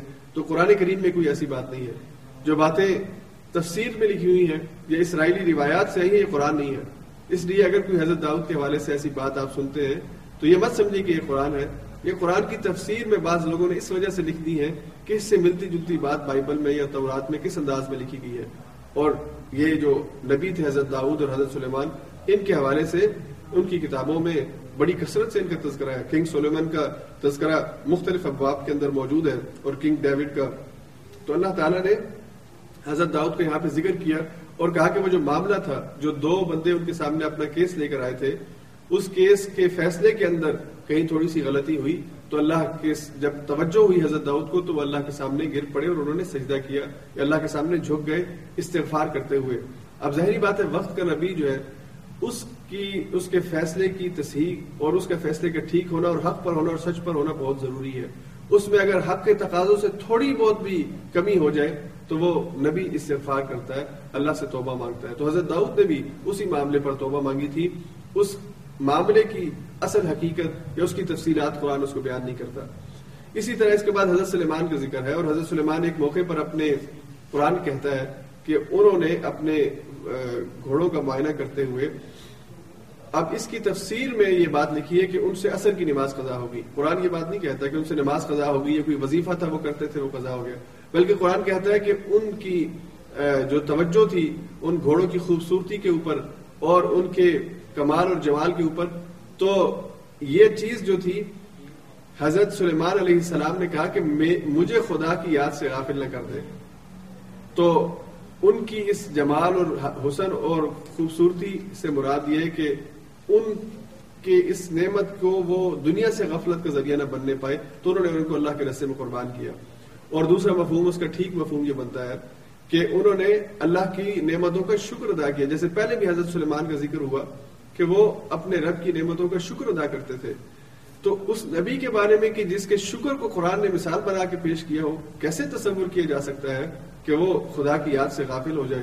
اور وقت کا نبی جو ہوتا ہے، وہ بھی ویسی ہی غفلت کا شکار ہو جیسے ایک عام دنیا دار ہوتا ہے۔ اس لیے یہ بات انبیاء کی شان کے اندر مناسب نہیں، جو قرآن نے بات نہیں کہی، تو قرآن کی اس آیت کی وضاحت کے لیے ہمیں بائبل سے یا تورات سے یا اسرائیلی روایات سے کوئی چیز لینے کی ضرورت نہیں ہے۔ پھر اللہ نے حضرت ایوب کے اور ان کے صبر کا ذکر کیا اور اللہ نے کہا کہ ایوب نے جب ذکر کیا اور صبر کیا تو جو چیزیں آزمائش اور امتحان کے طور پر، جسمانی طور پر ان کو جو بیماری لاحق ہوئی تھی اور ان کا جو اہل یا ان کے جو مال و اسباب ضائع ہوئے تھے، وہ اللہ نے ان کو لٹا دیے تو صبر ایوب جو ہے کہ انسان کسی بھی مشکل میں کتنا ہی زیادہ گھرا ہوا کیوں نہ ہو، اگر وہ صبر کا دامن تھام لے اور اللہ سے دعا مانگے، اللہ اس کے اوپر اس کے انعامات واپس لوٹاتے ہیں۔ اور پھر آخر میں، اس صورت کے آخر میں اللہ تعالیٰ نے شیطان کا ذکر کیا، ابلیس کا ذکر کیا۔ اور اللہ نے اس کے بارے میں کہا کہ میں نے اس کو اپنے ہاتھوں سے پیدا کیا ہے۔ اور اللہ نے کہا کہ خلق تو بیا دئی میں نے تجھے اپنے دونوں ہاتھوں سے پیدا کیا۔ اب اس میں شیطان سے جب اس نے سجدہ نہیں کیا، تو اللہ نے کہا کہ تجھے کس چیز نے سجدے سے، یا تو نے کیوں سجدہ نہیں کیا؟ میرے حکم کو تو نے کیوں نہیں مانا؟ دراصل یہ سجدہ تو نے میرے حکم کے آگے سجدہ کرنا تھا، اس حکم کو قبول کرنے کے نتیجے میں یہ سجدہ اگر تو کردا تو یہ تو میرے حکم کو تعظیم اور عزت دے رہا تھا۔ لیکن تو نے انکار کیا ہے۔ اور حال یہ ہے کہ خلق تو بھی دئی میں نے تجھے اپنے دونوں ہاتھوں سے پیدا کیا ہے۔ یعنی اللہ نے یہ بات اپنے دونوں ہاتھوں کے سے کسی چیز کے پیدا ہونے کا کسی اور بارے میں نہیں کہی۔ تو شیطان سے اللہ نے، ابلیس سے کہا کہ میں نے تجھے اپنے دونوں ہاتھوں سے پیدا کیا۔ استقبر ام کن تمین العالین اور تو غرور کرنے والوں میں، تکبر کرنے والوں میں تو نے وہ روش اپنا لی۔ تو اللہ نے اس سے کہا، اور پھر اللہ نے کہا کہ یہ جو شیطان ہے، ابلیس ہے، اور اس کے نمائندے اور کارندے ہیں، چاہے وہ انسانوں میں ہے یا جنوں میں ہے، یہ تمہیں اس کتاب اور اس ذکر سے کہ جو ذکر تمہاری نصیحت اور یاد دہانی کے لیے اللہ نے بھیجا، غافل کرنے کی کوشش کرتے ہیں۔ شیطان کی سب سے بڑی کوشش یہ ہوتی ہے کہ وہ آپ کو قرآن نہ کھولنے دے، آپ کو ذکر کی طرف نہ آنے دے۔ کہ آپ کہیں اس سے نصیحت نہ پکڑ لیں، اپنی زندگی کو بہتر نہ کر لیں۔ اس لیے اس کی پہلی کوشش یہ ہوتی ہے کہ آپ کتاب سے دور رہیں۔ اور اگر آپ بڑی ہمت کر کے قرآن کھول ہی لیں، تو کہیں کہ بس اس کے حرف پڑھتے جاؤ، بڑا ثواب کا کام ہے۔ بڑی برکت ملتی ہے، بڑا ثواب ملتا ہے۔ گھر میں بڑی برکتیں ہوں گی، رحمتیں ہوں گی۔ قرآن کا ختم کرواؤ جی بچوں کو بلاؤ جی رشتہ داروں کو بلاؤ، قرآن کا ختم پڑھے یہ شیطان کا دوسرا فریب ہے جس میں وہ مبتلا کرتا ہے کہ بس حرف، حرفوں کے پڑھنے تک اپنے آپ کو محدود کر لو۔ بلا شبہ حرف کے پڑھنے پر نیکی ہے، اللہ کی طرف سے اجر ملتا ہے، لیکن سب کچھ یہی نہیں ہے۔ اصل کام یہ ہے کہ پھر جب تیسرے مرحلے پر اگر چلا جائے اور یہ کام کر لے جو کرنا چاہیے کہ اس کتاب کو سمجھنا شروع کر دے، پھر اس کی زندگی بدلنا شروع ہوتی ہے۔ جو کتاب کو توتے کی طرح پڑھتے ہیں اور کتاب کو صرف برکت کے لیے پڑھتے ہیں حرف سمجھ میں نہیں آتے، تو پھر کتاب ہدایت کا ذریعہ نہیں بنتی۔ پھر کبھی اس مولوی کے پیچھے، کبھی اس مولوی کے پیچھے۔ اور کبھی فلاں عالم صاحب نے یہ کہا اور فلاں عالم صاحب نے یہ کہا، بس یہی چکروں میں پڑے رہتے ہیں۔ اور جو اصل ہدایت ہے، اصل پیغام ہے، خود سمجھنے کی کوشش نہیں کرتے۔ قرآن پڑھنے سے آپ فقہ کے عالم تو نہیں بنتے، لیکن قرآن پڑھنے سے آپ کو دین کا جو مزاج ہے اور دین کا جو خلاصہ ہے، اور خاص طور پہ عقائد کے حوالے سے آپ کلیئر ہو جاتے ہیں۔ آپ کو موٹی موٹی باتیں سمجھ میں آ جاتی ہیں۔ آپ کو پھر کسی کے پاس جا کے یہ نہیں پوچھنا پڑتا کہ یہ حلال ہے یا حرام ہے، آپ کو حلال اور حرام کی بات سمجھ میں آ جاتی ہے۔ تو اللہ نے یہاں پہ یہ ذکر کیا کہ یہ شیطان اس کی پہلی کوشش ہے تمہیں کتاب سے دور کر دے، ذکر سے دور کر دے۔ تو اس ذکر سے وابستگی رکھنا اور اس کو پڑھتے رہنا یہ تمہاری ذمہ داری ہے۔ اگر تم کتاب کو نہیں پڑھتے اور کتاب سے رہنمائی حاصل نہیں کرتے تو اس کا مطلب کیا ہوا؟ کہ تم نے شیطان کی پیروی اختیار کر لی ہے۔ یا شیطان کے رستوں کی طرف تم جا رہے ہو۔ اس کے بعد آگے اللہ تعالیٰ نے سورہ زمر کا ذکر کیا ہے۔ زمر یہ کل انشاءاللہ مضمون آئے گا، زمر کے لفظ کے اوپر بھی بات ہوگی۔ زمر کہتے ہیں گروپس کو، گروہ در گروہ۔ اللہ تعالیٰ گروہوں کی صورت میں جہنم کی طرف بھی لوگوں کو بھیجیں گے اور جنت کی طرف بھی لوگوں کو بھیجیں گے۔ اور اس جو آج کی سورہ زمر کی آیات ہے اس میں بطور خاص جس چیز کو اللہ نے ریپیٹ کیا ہے، وہ ہے اللہ الدین الخالص۔ اللہ کے لیے دین کو خالص کر لو۔ یعنی جب دین پر عمل کرنا ہے تو صرف اللہ کی رضا کے لیے کرنا ہے، کسی اور کو خوش کرنے کے لیے نہیں کرنا۔ اور دین کے اندر ہر عمل، چاہے وہ نماز ہے، چاہے وہ روزہ ہے، چاہے وہ زکوٰۃ ہے، چاہے وہ حج ہے، چاہے وہ کوئی بھی کام ہے، نیکی کا کوئی بھی کام ہے، اسے اللہ کی رضا کے لیے خالص کر لو۔ اگر اللہ کی رضا تمہارا مقصود ہے اور اسی کے لیے تم کام کر رہے ہو، تو پھر تو تم اللہ کے بندے ہو اور تم اس رستے پر چل رہے ہو جو اللہ کو پسند ہے۔ اگر تم نے دین پر عمل کرنے میں بھی اپنے نفس کی ملاوٹ شامل کی ہوئی ہے، اپنی شہرت چاہتے ہو، اپنا نام چاہتے ہو، اپنی بڑائی چاہتے ہو، تو پھر تم دین پر نہیں، تم اپنے نفس کی دعوت پر عمل کر رہے ہو۔ اس لیے اللہ نے بار بار کہا اللہ الدین الخالص۔ دین کو اللہ کے لیے خالص کر لو، پاک کر لو۔ اس میں شرک کی آمیزش نہیں ہونی چاہیے۔ اس میں اپنے نفس کی جو گندگی ہے، جو تمہیں اپنے نفس کے بڑائی کی طرف اور اپنے نفس کی پیروی کی طرف لے کے جاتی ہے اور اپنے بڑے کہلوائے جانے کی طرف لے کے جاتی ہے، اس کے پیچھے مت لگو۔ اور پھر اللہ نے قرآن کریم میں، سورہ زمر میں حضور علیہ صاحب السلام کی زبان سے بات کہلوائی۔ یہ آیت موجود ہے قرآن کی آیت ہے سورہ زمر کی۔ قل اللہ فعبدو مخلص اللہ دینی کہہ دیجیے کہ اللہ رب العزت اس کی عبادت کرو دین کو اسی کے لیے خالص کرتے ہوئے۔ تو نیت کا جو اخلاص ہے، یہ بہت ضروری ہے اور ہم سب کو اللہ سے نیتوں میں اخلاص مانگنا چاہیے۔ اللہ ہمیں نیتوں میں اخلاص عطا فرما دے۔ ہمارے عمل کو خالص کر دے کہ یہ کام صرف اور صرف ہم اللہ کی رضا کے لیے کریں۔ کسی کی رضا کے لیے، کسی اور کی خوشی کے لیے، کسی اور کی پسند اور ناپسند کے لیے یہ نہیں، بلکہ صرف اس لیے کہ میرا رب اس سے راضی ہوتا ہے، میرا رب اس سے خوش ہوتا ہے۔ ہمارے کاموں میں، دین کے کاموں میں ہمیں اپنا جائزہ لینا چاہیے۔ اور خاص طور پہ وہ لوگ کہ جو کسی دینی ادارے کے ساتھ، دینی تحریک کے ساتھ وابستہ ہیں کہ وہ یہ دین کا کام کیوں کر رہے ہیں؟ کیا اس لیے کر رہے ہیں کہ وہ کسی امیر صاحب کو خوش کرنا چاہتے ہیں؟ اس لیے کر رہے ہیں کہ وہ کسی امیر سے جو ہے وہ شاباش لینا چاہتے ہیں، اس کی نظروں میں بڑا ہونا چاہتے ہیں۔ یا وہ اللہ کی رضا کے حقدار بننا چاہتے ہیں۔ تو اللہ تعالیٰ نے ان آیات میں بڑے واضح انداز میں یہ الفاظ دہرائے کہ دین اللہ کے لیے خالص کر لو۔ دین کا ہر عمل، تمہارا ہر قدم، تمہارا ہر کام اللہ کی رضا کے، اللہ کی رضا کے لیے اور اللہ سے اجر کی امید کے اوپر ہونا چاہیے۔ اللہ رب العزت سے دعا ہے کہ وہ ہم سب کو قرآن کریم کو سمجھنے اور اس پر عمل کرنے کی توفیق عطا فرمائے۔ وآخر دعوانا الحمد للہ رب العالمین ہم پروگرام کے اگلے حصے کی طرف چلتے ہیں. کچھ سوالات تھے اور ان کے بھی ہم انشاءاللہ جوابات دیں گے. لیکن اگر آپ کی طرف سے کچھ مزید سوالات بھی ہوں تو آپ فیس بک پہ کمنٹس میں بھیج سکتے ہیں. نماز تسبیح کے حوالے سے ایک سسٹر نے اگلے دن پوچھا تھا کہ یہ تسبیح کی نماز جو ہے یہ ٹھیک ہے پڑھ سکتے ہیں نہیں؟ دیکھیے، جو نماز تسبیح ہے، جس میں تین سو دفعہ سبحان اللہ الحمد للہ ولا الہ الا اللہ واللہ اکبر، یہ دعا پڑھی جاتی ہے۔ تو یہ ایک حدیث ہے جو حضرت عبداللہ ابن عباس سے منقول ہے۔ اور یہ نصیحت تھی جو حضور علیہ السلام نے اپنے چچا عباس کو کی تھی۔ تو اس کی جو صحت ہے، اس حدیث کی جو صحت ہے، اس حوالے سے کلام ہے۔ بعض علماء کہتے ہیں کہ یہ حدیث ضعیف ہے اور بعض یہ کہتے ہیں کہ یہ حدیث ٹھیک ہے۔ اور اس کی صنعت جو ہے عبداللہ ابن مسعود تک ٹھیک راویوں کے ذریعے پہنچی ہے۔ تو جو دونوں طرف علماء کی تعداد اچھی خاصی ہے یعنی جو اس کی صحت کے قائل ہیں یا اس کے جواز